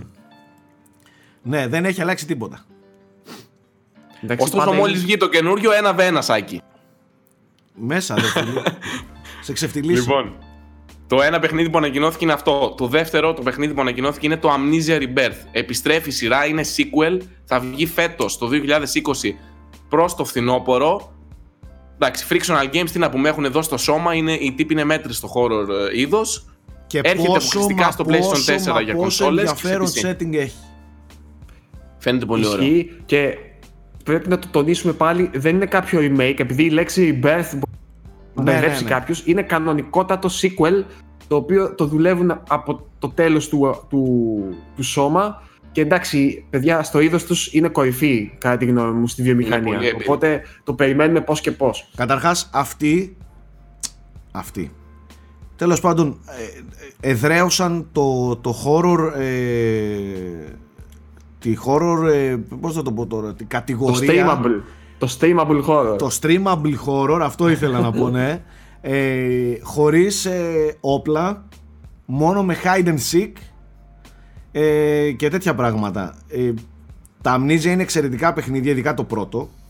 Ε, το σώμα είναι ένα μικρό διαμάντι που η αλήθεια είναι ότι περνάει λίγο στον ντούκου αλλά δεν του έχει δώσει η βιομηχανία την αγάπη που του αξίζει. Γιατί μιλάμε για αριστούργημα ειδικότερα σε θέμα σύλληψης και, και εκτέλεσης και όχι τόσο gameplayακά και τα λοιπά ε, και το Ναι, Rebirth gameplay ακά δεν, δεν εξελίσσεται ιδιαίτερα από τα Amnesia. Όχι, όχι. Δηλαδή πάλι έχεις αυτές τις οντότητες που πρέπει να αποφεύγεις. και έτσι ουσιαστικά. φαίνεται ότι είναι και το Rebirth πάντως Ε, Τα τρέ- α, το πρώτο μακάρι- τρέιλερ αυτό ψιλοέδειξε το σίγουρο είναι ότι έχει πάρα πολύ ενδιαφέρον concept πάρα πολύ Ναι. και εγώ τα λατρεύω αυτά Δουλεύουν και τα- πολύ καιρό, παιδιά, από το 2016. Οπότε σίγουρα έχουν ετοιμάσει κάτι καλό. Ωραία, αυτό είναι ε, πολύ ωραία νέα. Ωραία. Και το τελευταίο παιχνίδι που ανακοινώθηκε και κυκλοφόρησε κιόλας είναι το Call of Duty Warzone. Το οποίο δεν ξέρω αν προλάβατε να το παίξετε περισσότερο γιατί είναι και 100 γίγα. Οπότε ίσως να μην κατέβηκε. Αλλά είναι Battle Royale, είναι εντελώς δωρεάν. Ε, 150 παίκτες στον ίδιο χάρτη. Η κλασική συνταγή είναι Call of Duty οι μηχανισμοί. Είναι FPS. από το- Κανονικά. είναι, το, είναι το Modern Warfare οι μηχανισμοί. Και φαντάσου ότι άμα έχεις εγκατεστημένο το Modern Warfare, το επιλέγεις μέσα από το μενού. Είναι 20 GB patch για αυτούς που έχουν το Modern Warfare, 100 GB για αυτούς που δεν έχουν το Modern Warfare. Έχει οχήματα, έχει όπλα. Είναι Battle Royale στο στυλ του PUBG, δηλαδή πιο ρεαλιστικό, όχι Apex ή Fortnite με δυνάμεις και ξέρω εγώ Μαλάκα τι. ψιλοέπος το ακούω εγώ αυτό, να ξέρεις. Γιατί Φαίνεται το- πολύ αυτό ωραίο. Ε, Απλά έσκασε έτσι. Ναι, έσκασε Απλά και τον κυκλοφόρησε ανακοίνωσαν και και το έχει και 6 κυκλοφόρησαν εκατομμύρια έτσι. παίκτες ήδη. Εντάξει, λογικό. Η επιτυχία του λογική. Α- Άμα είναι τόσο. Κανονικό παιχνίδι είναι αυτό, ε. Ξαφνικά έσκασε δηλαδή. Ναι. Σοπά, ε. Μάλιστα. Οπότε έχουμε και ένα νέο παίκτη στην Battle Royale Arena. Ήτανε, Αυτά. ήτανε με το, με το Black Ops 4. Αλλά Δεν τώρα το- δωρεάν, εντάξει, θα έχει ναι, πολύ ναι, περισσότερο. Καμία κόσμο. σχέση, καμία σχέση. Χαμός γίνεται. Βασικά 6 εκατομμύρια παίχτε σε 24 ώρες, παιδιά. Πω, πω, πω, πω, πω. Πολύ τέτοιο. Χρησιμοποίησαν την ίδια συνταγή με το Apex. Δηλαδή το πέταξαν, μπαμ, πάρτε το και παίξτε το. Μάλιστα. Ωραία. Αυτά Τώρα. από gaming επικαιρότητα. Πάμε λίγο στο Now Playing. Ε, πριν μιλήσω εγώ για το παιχνίδι που θέλω, θα ήθελα να ρωτήσω εσάς αν παίζετε κάποιο παιχνίδι και θέλετε να σχολιάσετε. Εγώ παίζω παιχνίδι, δεν μπορώ να μιλήσω. Φαντάζομαι, μπορείτε να φανταστείτε τι είναι. Είναι ένα παιχνίδι το οποίο πιστεύω ότι δεν μπορούσε να υπάρξει καλύτερο Είναι timing το για άκρο να out της κυκλοφορήσει. μπλούζας μου. Ναι. το ξαδερφάκι του. Ξαδερφάκι του. Μάλιστα. Το οποίο, παιδιά, τώρα πέρα από την πλάκα δεν θα πω τίποτα για το παιχνίδι φυσικά, αλλά θε, έρχεται πιστεύω σε πολύ κόσμο σαν βάλσαμο. Δηλαδή είναι η απόλυτη φαντασίωση του, του δυτικού ανθρώπου αυτή τη στιγμή, δηλαδή το να πας σε ένα ερημικό νησί, να αράξεις σε μια ουτοπική κοινωνία με ζωάκια που όλοι είναι καλοί μεταξύ τους και χτίζεις μια κοινότητα. Δηλαδή ξέρεις, με όλα αυτά που συμβαίνουν στον κόσμο, είναι το παιχνίδι που χρειαζόμαστε και να τα αγκαλιάσουμε έτσι όλοι. Το χρειαζόμαστε μέσα μας όλο. Ναι, ναι, ναι, ναι, άστα να πάνε. Αλλά δεν μπορώ, παιδιά, να πω τίποτα ακόμα. Μόλις τελειώσει το embargo θα στα πω όλα. Μάλιστα. Θέμη; Μάλιστα. Εγώ έχω ασχοληθεί πολύ λίγο με το Black Mesa, για το οποίο θα υπάρξει αναλυτικό review. Ε, οι περισσότεροι πάνω κάτω ίσως τα ξέρετε γιατί ήταν σε early access εδώ και πάρα πολύ καιρό. Παιδιά, έχει γίνει φανταστική δουλειά. Είναι, παιχνι- είναι το τελευταίο πρακτικά, είναι το κύκνιο άσμα της Source Engine. Και παρόλο που είναι μια μηχανή που είναι τόσα χρόνια στην αγορά, έχουν κάνει παπάδες. Δεν είναι το πιο εντυπωσιακό 16 γραφικά. χρόνια. Ναι, παρόλο που είναι τόσα χρόνια, δεν είναι το πιο εντυπωσιακό τεχνικά παιχνίδι που θα δείτε, αλλά η διαφορά σε σχέση με το πρώτο Half-Life είναι απίστευτη. Και λέω χαρακτηριστικά τη σκηνή. Θυμάστε στην αρχή, όπως ξεκινάει το Half-Life που πάει το τραμ, αυτό το τρένο, τι είναι τέλος πάντων, που προχωράει και μιλάει όσο μπαίνει στο Black Mesa Facility. Πόσο πλούσιο είναι και πόσο ζωντανός είναι ο κόσμος, που στο άλλο ξέρω εγώ ήταν απλά. Φαίνονταν πολύ πιο απλός και λιτός. Πολύ Φαίνει- δυνατή δουλειά και πολύ καλή αναπαράσταση που έχουν κάνει, παιδιά. Δηλαδή δεν είναι ότι είναι. ε, πατήσανε πάνω και δημιούργησαν κάτι άλλο. Είναι πολύ πιστό. Είναι σχεδόν ένα προς ένα, ξέρω εγώ. Στην αρχή τουλάχιστον. Θέμη, αυτή η πρώτη ενακτήρια σκηνή μπορείς να βιώσεις το πετσί σου πόσο σημαντική ήταν τότε; Ήταν ουσιαστικά από τις πρώτες pre-scripted σκηνές που δεν ήταν cutscene, Ναι. αλλά την έπαιζες και φαινόταν επαναστατική ας πούμε τότε. Ναι. Το είχα Και παίξει ακόμα- τότε, το είχα παίξει τότε το Half-Life 1, αλλά λίγα χρόνια πιο μετά. Δεν το είχα Όταν λες προλάβει. στην τότε αρχή. εννοείς 2000... Ενώ το είχα παίξει Όχι, πιτσιρικά τότε ήσουν ενός έτους, ξέρω εγώ. όχι ρε μαλάκα. Ενώ το είχα παίξει παλιά όταν είχε κυκλοφορήσει, αλλά όχι στην αρχή, αρχή του. Ναι. Εγώ, Εντάξει. Το ξέρεις, θυμάμαι θέλω να σαν σε ρωτήσω; ανάμνηση δηλαδή. Εγώ επειδή, εντάξει, εγώ το έζησα, ήμουν δηλαδή 10 χρονών, ξέρω εγώ, 12 το έπαιξα. Το ξαναέπαιξα μετά ως φοιτητής με το Half-Life 2 κτλ. Αλλά εμένα μου άρεσε πολύ το Half-Life 1. Το θεωρώ τουλάχιστον αντάξιο του 2. Μμμ. Εσύ, τώρα, έτσι όπως το παίζεις, στέκεται καλά το παιχνίδι; Κοίτα, το Half-Life τότε ήταν επαναστατικό για τα FPS και τα λοιπά. Δεν θα Στέκεται δεις θα κάτι- λες. Στέκεται Τι; θα λες. Δεν θα δεις Δεν κάτι θα αρχίσεις τα πρωτοποριακό νέα απίστευτα. live cosma, Κάτι πώς δεν προς ζήτησα, δεν ζήτησα πρωτοποριακό. Πες μου αν στέκεται στη σύγχρονη Ναι, εποχή, ναι, ας δεν το πούμε. συζητάμε. Πάρα πολύ διασκεδαστικό. Καταρχάς, στο, στο PC τρέχει και λουκούμι. Εγώ το παίζω σε ultra wide ε, 75 FPS και το απολαμβάνω πάρα, πάρα πολύ το gameplay του. Είναι πάρα πολύ απολαυστικό.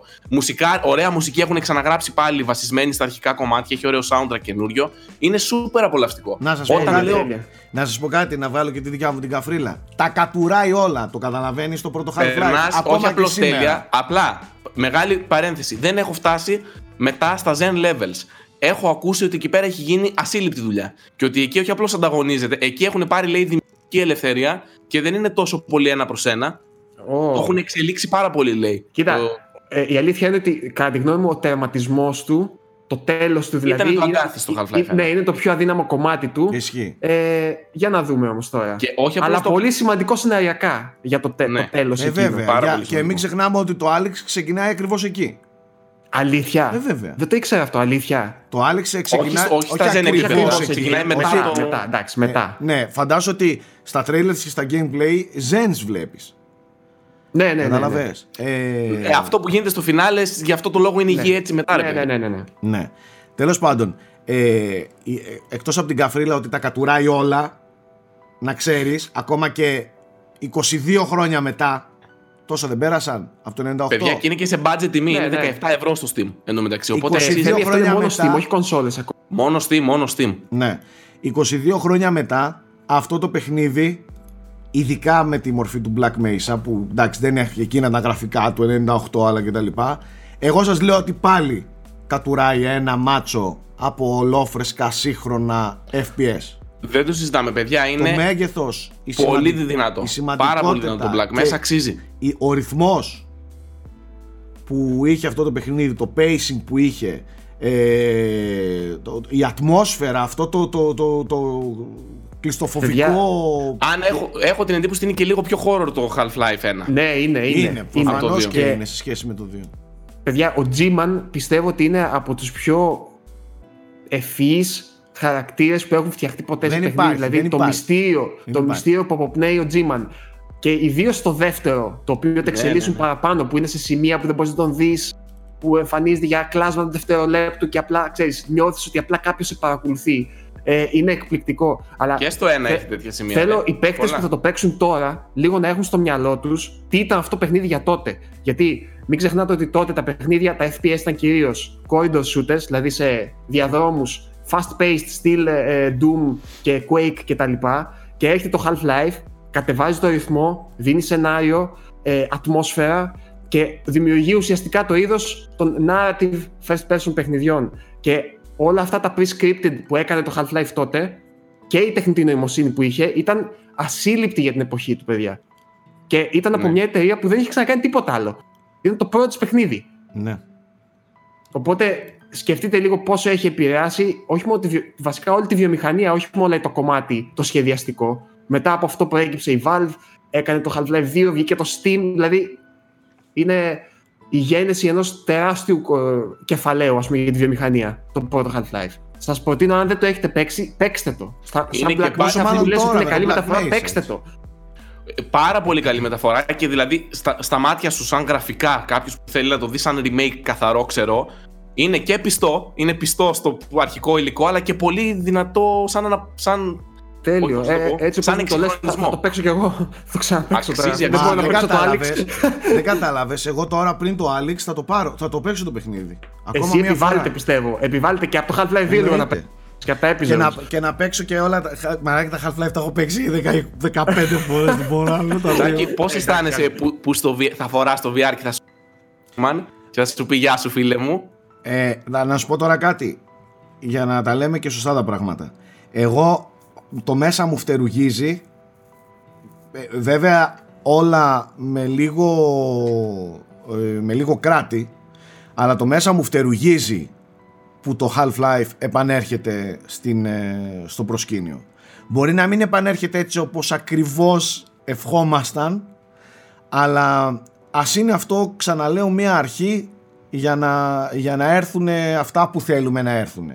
Και ίσως είναι πιο σοφή η, η κίνηση της Valve να μπει σιγά σιγά και όχι τόσο απότομα για να δοκιμάσει κιόλας τις αντοχές και, τις, ε, και το πόσο ζεστό είναι το κοινό για κάτι πιο μεγάλο.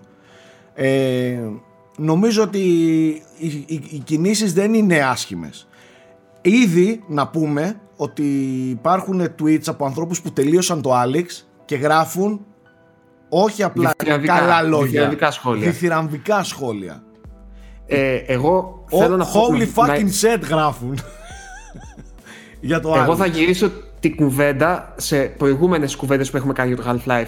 Και ήθελα να σας πω ότι ένας από τους λόγους που πιστεύω δεν είδαμε ποτέ Half-Life 3 είναι ότι η Valve δεν είχε βρει ποτέ ένα στοιχείο που να του προσδώσει μια επαναστατική χρειά. Δηλαδή, το 1 και το 2 ήταν άλματα για τη βιομηχανία. Τόσο το Ναι. 1 όσο και το 2. Απλά ένα τρίτο κομμάτι sequel δεν θα ήταν αρκετό για το Half-Life και με το hype που είχε δημιουργήσει. Νομίζω ότι το VR τις- τους δίνει μια πλατφόρμα να προσφέρουν μια φρέσκια εμπειρία ή όσο φρέσκια μας φερόταν και το 2 και το 1. Και πιστεύω από τα πρώτα σχόλια που ακούω, δεν ξέρω αν θα είναι αντάξια τώρα των πρώτων, τα- γιατί τα πρώτα είναι, ξαναλέω, πυλώνες στη βιομηχανία. Ε, δεν ξέρω αν θα είναι αντάξιο, αλλά πιστεύω ότι έχουν κάνει κάτι πολύ ιδιαίτερο. Και αν, πραγματικά ανυπομονώ ο Σάκης να το παίξει, να μας μεταφέρει τις εντυπώσεις του. Ναι. Να πω ότι βρήκα τελικά, ανοίξα, εν τω μεταξύ, Γιώργο Πρίτσκα, μαλάκα δεν υπάρχεις. Καλά σου λέει ο, ο άλλος. Είσαι γκαντέμις, αλλά καμιά φορά βγαίνεις την γκαντέμις και προς το καλό. Τον τελευταίο μήνα είμαι πολύ γκαντέμις, δεν ξέρω τι έχει συμβεί. Ε, όχι, αυτή, εδώ, εδώ με βόλεψε η γκαντεμιά σου. Α, Έρχομαι και σου λέω, δεν μπορώ να βρω με τίποτα το index. Και λες εσύ χαρακτηριστικά. Κάτσε, μπορεί να, τώρα πριν το Alex να τα ανοίξουν πάλι λίγο τα pre-orders. τα, τε- τις ε, τέτοιες. Και αμέσως μετά από δύο ώρες, μετά από πέντε ώρες ανακοινώνεται ότι 8 Μαρτίου, 9 Μαρτίου θα ανοίξουν ε, ξανά οι παραγγελίες για το index. Και, και Δε- ευχαριστώ και πολλά παιδιά που με έστειλαν και μου το θύμιζαν. Υπήρχαν παιδιά, Σάκη, ανοίγουν, Σάκη, ανοίγουν. σε πέντε ώρες ανοίγουν, Σάκη, σε πέντε ώρες. ε, δεν, Εγώ ξέρω, το ξέ- δεν, έχεις- δεν ξέρω αν έχεις καταλάβει πόσοι βασιζόμαστε πάνω σου να μας πεις πώς να. Λοιπόν, θα Δεν σου, ξέρω πω, αν το, αν το καταλαβαίνεις. θα σου πω τι γίνεται τώρα. Από τη βιασύνη μου έχω παραγγείλει δύο. Το ένα, το ένα στο φίλο σου το θέμη θα το στείλεις. Αν μου το Σάκη, πληρώσει- τόσα χρόνια φίλοι είμαστε, σε παρακαλώ. Άκου, Έχω παραγγείλει δύο. Δεν τα έχω πληρώσει. Ακόμα δεν έχουν ζητήσει λεφτά. Εγώ τι θα κάνω. Θα πάω, θα πληρώσω το ένα, θα γίνει dispatch και μετά θα πάω και θα κυρώσω το άλλο. όχι, όχι, πάρ' το και δώσ' το μου. Να το αγοράσω κιόλας. Ναι, ρε μαλάκα. εντάξει, τόσα χρόνια φίλοι είμαστε. Πώς δεν το είχα σκεφτεί αυτό, ρε Μαλάκα; Τι είναι χίλια ευρώ, ρε μαλάκα; Ναι, Χαλάνε γάμο σπίτια το. έτσι και φιλίες. για χίλια ευρώ. Τέλος πάντων. Ε, εγώ, επειδή όμως μπορώ να μιλήσω για το παιχνίδι που παίζω, η αλήθεια είναι ότι ξεκίνησα με τη λογική ότι θα κάνω εγώ το review, αλλά οι πρόσφατες εξελίξεις ε, το πάσαραν το παιχνίδι για review στον, ε, στον Stark, στο Δημήτρη του Σαλαμάρα, ο, ο οποίος εντάξει, έχει και μια ιδιαίτερη σχέση με το, με το Ζαν ε, το συγκεκριμένο. Αναφέρομαι στο Neo 2, το οποίο όμως ταυτόχρονα εγώ παίζω κανονικά. Δεν το παίζω για review, αλλά παίζω κανονικά. Ενδεχομένως στο review να γράψω κι εγώ ένα κομμάτι ε, της ε, άποψής μου για το παιχνίδι, εάν και εφόσον προλάβω και το έχω τελειώσει. Έχω όμως μια πολύ καλή εικόνα γιατί έχω παίξει πάνω από 15 ώρες ε, οπότε μπορώ να μιλήσω. Έχει λήξει και το embargo, έχει πάρει ήδη πολύ καλές κριτικές. Εγώ θα πω ότι από το παιχνίδι είμαι απογοητευμένος. Και τι εννοώ; Είμαι απογοητευμένος με τη λογική ότι μετά από δύο χρόνια και ενδιάμεσα σκάει το Σέκυρο που είναι πάνω σε αυτό το ύφος. Ε, μετά από δύο χρόνια περίμενα να δω κάτι εξελιγμένο, κάτι διαφορετικό. Πέρα από κάποιες σημαντικές πινελιές στο gameplay και αλλαγές και βελτιώσεις ούτε καν βελτιώσεις θα έλεγα αλλά έγινε μια αναθεώρηση έτσι, των, των μαχών και τα λοιπά ε, με απογοητεύει μέχρι στιγμής ξαναλέω στις 15 ώρες που είμαι 15-20 παρά κάπου εκεί ε, με απογοητεύει πολύ ότι δεν υπάρχει καθόλου μα καθόλου καμία απολύτως εξέλιξη στο κομμάτι των επιπέδων, των χαρακτήρων, των εχθρών, των bosses τίποτα περίμενα να δω φρέσκο υλικό, φρέσκο πράγμα. Ακόμα και σεναριακά ας πούμε δεν. OK, okay, πες ότι το σενάριο δεν είναι το μεγάλο χαρτί του τον, τον, τον Nioh. Περίμενα να δω από το Nioh 2 κάτι διαφορετικό. Αυτή τη στιγμή είμαι 15-20 ώρες και παίζω το ίδιο παιχνίδι. Με αυτή τη λογική με απογοήτευσε. Το παιχνίδι είναι εκπληκτικό. Κακά τα ψέματα. Οι μάχες, το βάθος που έχουν οι, που, που έχουν οι μηχανισμοί δεν το συναντάς εύκολα στη βιομηχανία. Έχει γίνει ασύλληπτη η δουλειά, αλλά από το πρώτο παιχνίδι κιόλας. Έτσι, δεν έρχεται το 2 να φέρει την επανάσταση. Το πρώτο παιχνίδι ήταν που τα έκανε όλα. Με τα stances, με τα weapons, τα live weapons κτλ. Ε, τέλος πάντων, το 2 φαίνεται ότι ακολουθεί πιστά τη συνταγή, χωρίς να τολμάει για πολλά, εκτός αν πια μετά τις 20 ώρες ε, απογειώνεται έτσι και λέω μαλακίες τόσες ώρες. Ε, δεν ρισκάρει δεν παίρνει ξέρεις τρελό ρίσκο ρε παιδί μου για το, για το τουλάχιστον στο κομμάτι το, το παικτικό αλλά χαρίζει μια παρόμοια εμπειρία η αλήθεια Είναι ένα ότι- safe, καλό sequel. Ναι, το οποίο είναι ένα- εξελίσσει ας πούμε πράγματα. Ναι, Οκ, ναι, μέχρι εκεί μέχρι ναι. στιγμής. Ε, δεν κάνει κάτι νέο, δεν κάνει κάτι φρέσκο. Και ξαναλέω το κακό είναι ότι έχω πολύ πρόσφατο το Sekiro πάλι. Ε, Και, νιώθεις μια κόπωση. και χωρί, μπράβο. Και χωρίς να το θέλεις ε, νιώθεις κουρασμένος. Ναι, είναι ναι. επίσης Κα- Το καταλαβαίνω. πολύ δύσκολο και αυτό. Υπερφορτωμένο. Θα τα πει και ο Stark στο review. Συμφωνούσαμε γιατί το συζητούσαμε προχθές στο facebook μαζί. Ε, υπάρχουν δηλαδή πράγματα στο παιχνίδι ε, που λίγο με κουράζουν ρε παιδί μου. Δηλαδή ξεκινάει, Γιώργο, εσύ σε αυτό το παιχνίδι θα έχεις χοντρό θέμα. Ξεκινάει και χτυπάνε όλα έτσι. Α, ναι. Τα μενού, δηλαδή, τα Είναι τα επιθετικό, είναι πολύ mechanics, επιθετικό, τα- ξέρω. Δηλαδή δεν δεν μπορείς να βγάλεις άκρη. Τι είναι εκείνο, κάτσε, περίμενε, άσε να το μάθω λίγο. Σε αυτό η From Software με το Sekiro ήταν εκπληκτική. Ναι, Δηλαδή, όχι. σου Έχεις τα δίκιο σε έδινε αυτό που σιγά λες. σιγά, Πήγαινε ένα, πολύ ένα. σιγά, σου τα εισήγαγε πολύ ομαλά. Αυτό σου τα πετάει όλα με τη μία. Ε, χτίζει πάνω σε πράγματα που υποτίθεται ότι ήδη ξέρεις από το ένα. Όχι. Δηλαδή, ναι, κάποιος που δεν έχει είναι παίξει prequel. το ένα θα Είναι ζοριστεί prequel. πολύ περισσότερο, φαντάζομαι. Ε, ναι, θα ζοριστεί σίγουρα. Θα ζοριστεί σίγουρα. Ε, Εγώ και να θεω- κάνω μια άλλη ερώτηση. Ναι. Μόλις απαντήσεις. Πώς το βλέπεις αυτό για έναν που γουστάρει πάρα πολύ τα Souls και το πρώτο νιό, επενδύει; Άφοβα, ας πούμε. Εννοείται, δεν το συζητάμε, ρε παιδιά. Τώρα για αυτούς που παίζουν Souls παιχνίδια ή έπαιξαν Sekiro και γούσταραν ή έπαιξαν Neo και γούσταραν, το αγοράζουν χθες. Όχι το, Οκ, να το εντάξει. σκεφτούν κιόλας. Δεν το συζητάμε αυτό. Απλά σου λέω ρε παιδί μου που απογοητεύτηκα. Εγώ περίμενα όταν ανοίξω την κονσόλα και επειδή ήμουν μεγάλος φαν του πρώτου παιχνιδιού, πραγματικά μεγάλος φαν, ε, και θυμάστε ότι ακόμα και στο Sekiro έλεγα ότι Α, δεν τα έκανε πρώτο το Sekiro, τα έχει κάνει ήδη το Nioh. Ναι. Ε, είχα πολύ μεγάλη αγάπη για το πρώτο παιχνίδι. Περίμενα που θα το ανοίξω να, να σκάσουν, ξέρεις, πράγματα, ωραία πράγματα στο κεφάλι μου, στα μάτια μου. Δεν το είδα. Και σε τεχνικά δεν τίποτα εξελιγμένο. Gameplay ακά, OK, υπάρχουν αλλαγές, δεν είδα κάτι τρελό. Τέλος πάντων, όλα αυτά από τις πρώτες ώρες τίποτα πιο αναλυτικό και μην παίρνετε super σοβαρά την άποψή μου. Όταν έρθει η ώρα για το review ενδεχομένως να γράψω κι εγώ πέντε πράγματα. Αλλά ο Stark είναι έχει βαθιά γνώση όλων αυτών των παιχνιδιών οπότε και αυτό να τον εμπιστευτείτε με κλειστά μάτια. Να πω και ένα μικρό σχόλιο εγώ, γιατί είμαι στην ίδια κατάσταση με σένα και σε χειρότερη για το όρι. Το ξεκίνησα, απλά δεν έχω παίξει πάρα πολύ. Έχω παίξει την εισαγωγή. Φαίνεται πάρα πολύ πιο εξελιγμένο από το ένα, ειδικά στο combat. Ε, π.χ. στο, στο ένα, για να χρησιμοποιήσω Inferno Braveheart ορολογία, το combat ήταν ήταν ξύλινο, λίγο τέτοιο. Ενώ εδώ έχει ένα ουφ, ουφ, έχει ένα... Οπ, οπ, οπ, να Κα- τα τα καταλαβες. σπέξε ρε Οκ. Τώρα μιλάω με, με δικιά σου ορολογία, όπως κάνεις στα βίντεο που περιγράφεις τα πληκτρολόγια. Έχει Έτσι ένα oomph το, Oomph. το Ori 2 στις μάχες του. Και σε όλα τα υπόλοιπα πεδία, όπως και το πρώτο, είναι απλά μαγεία. Εικαστικό στο Θεό, μουσική, απίστευτο ονειρικό soundtrack, ίσως και από τα καλύτερα soundtrack που έχουμε ακούσει, πιστεύω, τα τελευταία χρόνια. Το λατρεύω τη μουσική του, του Ori. Ε, συναισθήματα χτυπάει στην καρδούλα σου μέσα από τα πρώτα λεπτά. Φαίνεται μαγευτικό, φαίνεται να έχουν κάνει τρομερή δουλειά. Τώρα το πόσο καλό είναι σαν Metroidvania και τα λοιπά μένει να δεις στις επόμενες ώρες, οκ. Αλλά έχει υιοθετήσει κάποιους νέους μηχανισμούς με side quests και τα λοιπά, οι οποίοι είναι πολύ ευπρόσδεκτοι. Και οι μάχες, ας πούμε, που ήταν ένα από τα ψιλοαρνητικά ας πούμε, του πρώτου Ori, έχουν βελτιωθεί όχι απλώς πάρα πολύ, κατακόρυφα. Πάντως, Θέμη, το πρώτο όρι δεν εστίαζε και πάρα πολύ στις μάχες. Δηλαδή ήταν πιο πολύ ένα platform με το Advania. Και εδώ έχει τρομερό platform στοιχείο, αλλά έχει και τις μάχες και μάλιστα σου λέω ότι είναι πάρα πολύ ικανοποιητικό. Το, το έχουν Ωραία. ενσωματώσει πολύ καλά, οπότε η εμπειρία γίνεται πιο πλούσια. μας.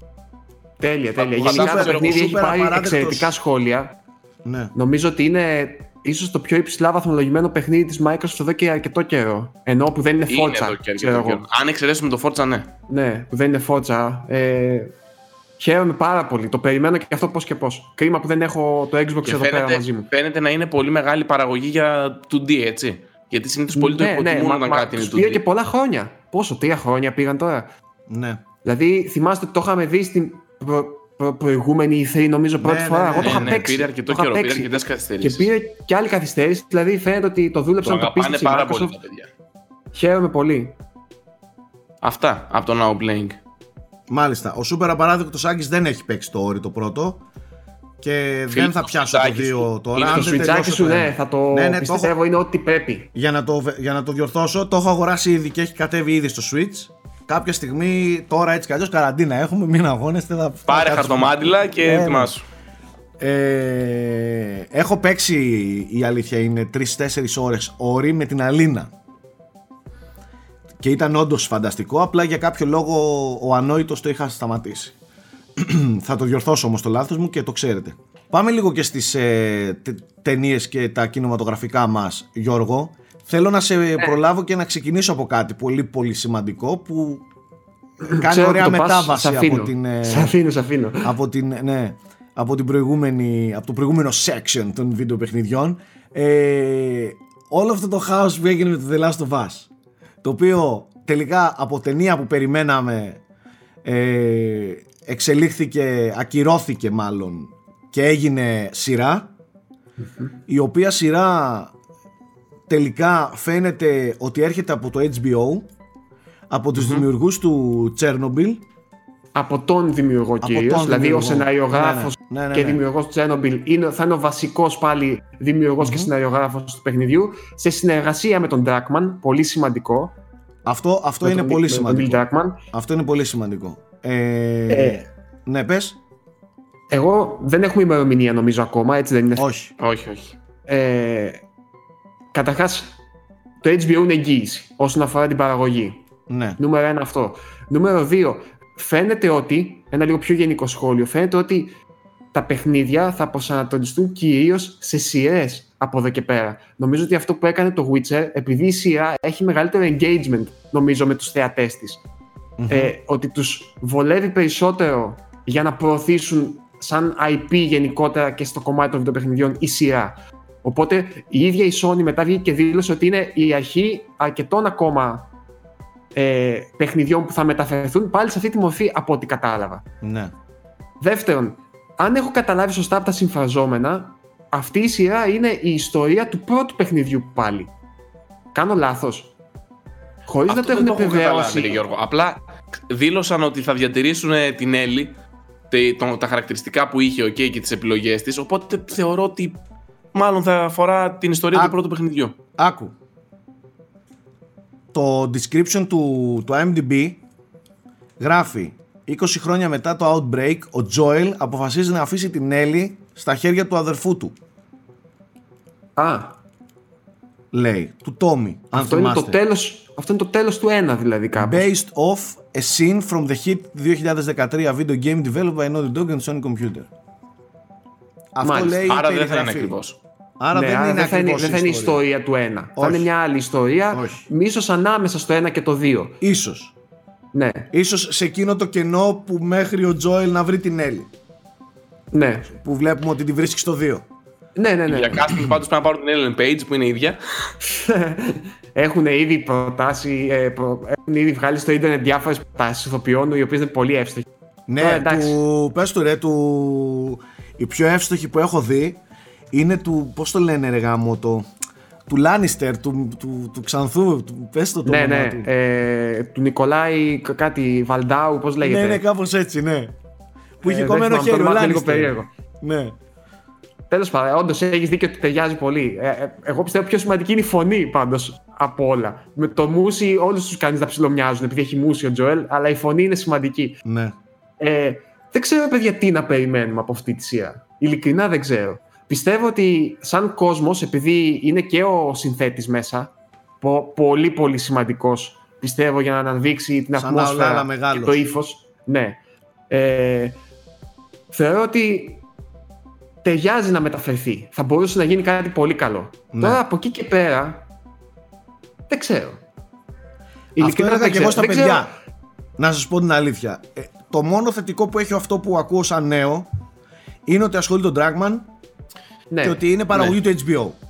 Ναι, Εντάξει. και, και ο δημιουργός του είναι, φαίνεται ότι αγαπάει πάρα πολύ Ναι, και δεν είναι κάποιος τυχαίος επίση. Αυτό, αυτό, αυτό εμένα με καλύπτει για την ώρα. Από την άλλη, δεν ξέρω, ε, η ιστορία λέει ότι 9 στις 10 περιπτώσεις δεν είναι καλές περιπτώσεις. Και από την άλλη θεωρώ ότι βλέπουμε τόσο ωραία πράγματα και από τις δύο πλευρές που δεν χρειάζεται το ένα να μεταπηδάει στο άλλο. Στην τελική να σας πω την αλήθεια και να βγάλω λίγο το δικό μου το φανμποϊσμό δεν θέλω δεν θέλω να πώς να το πω τώρα να, να μεταπηδάει η έγλη που έχει μια σειρά και να αρέσκονται και σε άλλες ε, σε άλλους κλάδους δημιουργεί τους οποίους εγώ τους θέλω gaming δημιουργούς. Δεν ξέρω αν ε, είναι πια. για τον Dragman τώρα. Ναι, τον Dragman. Εγώ θέλω να είναι. Αν, αν του αρέσει το The Last of Us TV series και γίνει χάος και αυτό και εκείνο και το άλλο και του αρέσει η σκηνοθεσία στο. Ε, ναι, ναι, στο κινηματογράφο και τα λοιπά και στη τηλεόραση, ε, δεν θέλω να τον χάσω. Καταλαβες. Ναι, δεν είναι απίθανο αυτό που λες. Μην ξεχνάς λέει ότι και ο Λιβάιν μετά το πρώτο Bioshock είχε δεχτεί προτάσεις για να συμμετέχει σε ταινίες. Νομίζω είχε αναλάβει να γράψει το σενάριο του remake του Logan Run, το οποίο δεν συνέβη ποτέ. Δηλαδή, γενικά έχεις δίκιο σε αυτό που λες ότι υπάρχουν κάποιοι δημιουργοί οι οποίοι ίσως και να, θα, ίσως και να ήθελαν να μεταπηδήσουν. Ο Kojima, ας πούμε, πιστεύω ότι θα ήθελε ο, πολύ ο, να μεταπηδήσει κάποια Ο Kojima, παιδιά, σε 5-10 χρόνια δεν τον έχουμε στη βιομηχανία, το ξέρετε. Έτσι θα είναι ένας, ξέρω, ένας μικρός σκορτσέζε σάικο σκηνοθέτης για ταινίες. Πόσο μάλλον ο Kojima που το δηλώνει συνέχεια ότι είναι 70% το σώμα μου αποτελείται από ταινίες. Ναι, ναι, είναι, είναι μεγάλο συνεφίλ. Ναι, τέλος πάντων, εντάξει, εγώ προσωπικά δεν μπορώ να βρω κάτι αρνητικό. Ξέρεις, να πω ότι α, δεν, δεν ξέρω τι να περιμένω γιατί αυτό. Απλά δεν ξέρω και τι να περιμένω ακριβώς. Εδώ το δηλαδή, Witcher δεν είναι καλό. Έλα, λέω καλά, είσαι για. Πιστεύω θα τέριαζε κάτι σε στυλ ε, Walking Dead σε πιο έτσι βάρη ενδεχομένως ναι, και ναι. λίγο πιο. Τι να πω τώρα, πιο καλλιτεχνικό. Κάτι τέτοιο, ας πούμε. Είναι, είναι τυχερή είναι τυχερή που το The Last of Us είναι πολύ πιο εύκολο να το φέρεις στην οθόνη σου είναι εύκολο, είναι πολύ ναι, εύκολο. Σε σχέση με ένα ναι. Witcher, σε σχέση με ένα Halo, σε σχέση με πράγματα τα οποία. Ω, oh, μαλάκα. Ναι, δηλαδή... Το Halo, τι, θα, τι μπαρούφα θα κάνουν εκεί πέρα. Δεν ξέρω αν το παρακολουθείτε, παιδιά. Όχι, γιατί έχουμε πληροφορίες. Έχουμε, ξέρουμε το casting, ρε φίλε. Έχουν, έχουμε πληροφορίες, αλλά είμαι, δεν είμαι τόσο αισιόδοξος. Γιατί ε, το Halo, το Halo καταρχάς οι lore fans είναι λίγο πολύ υπερευαίσθητοι. Πιστεύω ότι εκεί πέρα θα δημιουργήσουν πολλές. Ε, Τριβές. και θα δημιουργήσουν πολύ μεγάλα κενά. Δεν ξέρω πώς θα το χειριστούν. Εντάξει, θα δούμε. Δεν θέλω να δείξουν το πρόσωπο του Master Chief με τίποτα. Γιατί στα παιχνίδια έχει δημιουργήσει ένα. Ε, είναι άλλο επίπεδο Master Chief επειδή δεν βλέπεις το τέτοιο. Δεν Ξέρεις, τι, πιστεύω θα είναι τελεία απομυθοποίηση αν δείξουν το πρόσωπό του. Ναι. Νομίζω ότι. Θα έπρεπε να απαγορεύεται. Είναι απαγορεύεται και εγώ δεν νομίζω το, να το κάνουν αυτό. Και επειδή είναι και το Mandalorian που απέδειξε ότι μπορεί να, να σταθεί ένας πολύ συμπαθητικός χαρακτήρας χωρίς να φανεί πρόσωπο ποτέ, δεν νομίζω να το αλλάξουν. Μακάρι, τι να σου πω, φαίνεται να ρίχνει πολύ χρήμα η Microsoft και είναι και το showtime από πίσω που εντάξει. Πάντως, για να, για να λέμε και τα πράγματα με το όνομά τους, το,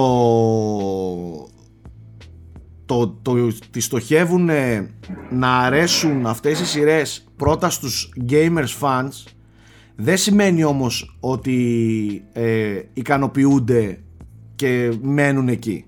Θα σας δώσω ένα παράδειγμα.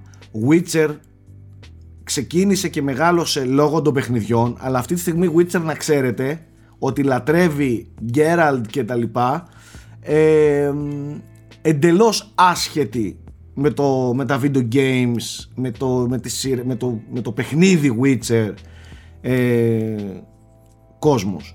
Δηλαδή, ναι μεν να ικανοποιούμε λίγο τους fans, αλλά να ξέρεις ότι εκεί είναι απλά ο δούριος ύπος για να φέρεις μια σειρά. Δηλαδή το The Last of Us, αν είναι καλό, δεν πάει να, να φέρεις αγοράκι στη θέση του της Έλλη, δεν πάει να κάνεις γυναίκα τον Τζόελ, δεν πάει να τον κάνεις με 8 πόδια.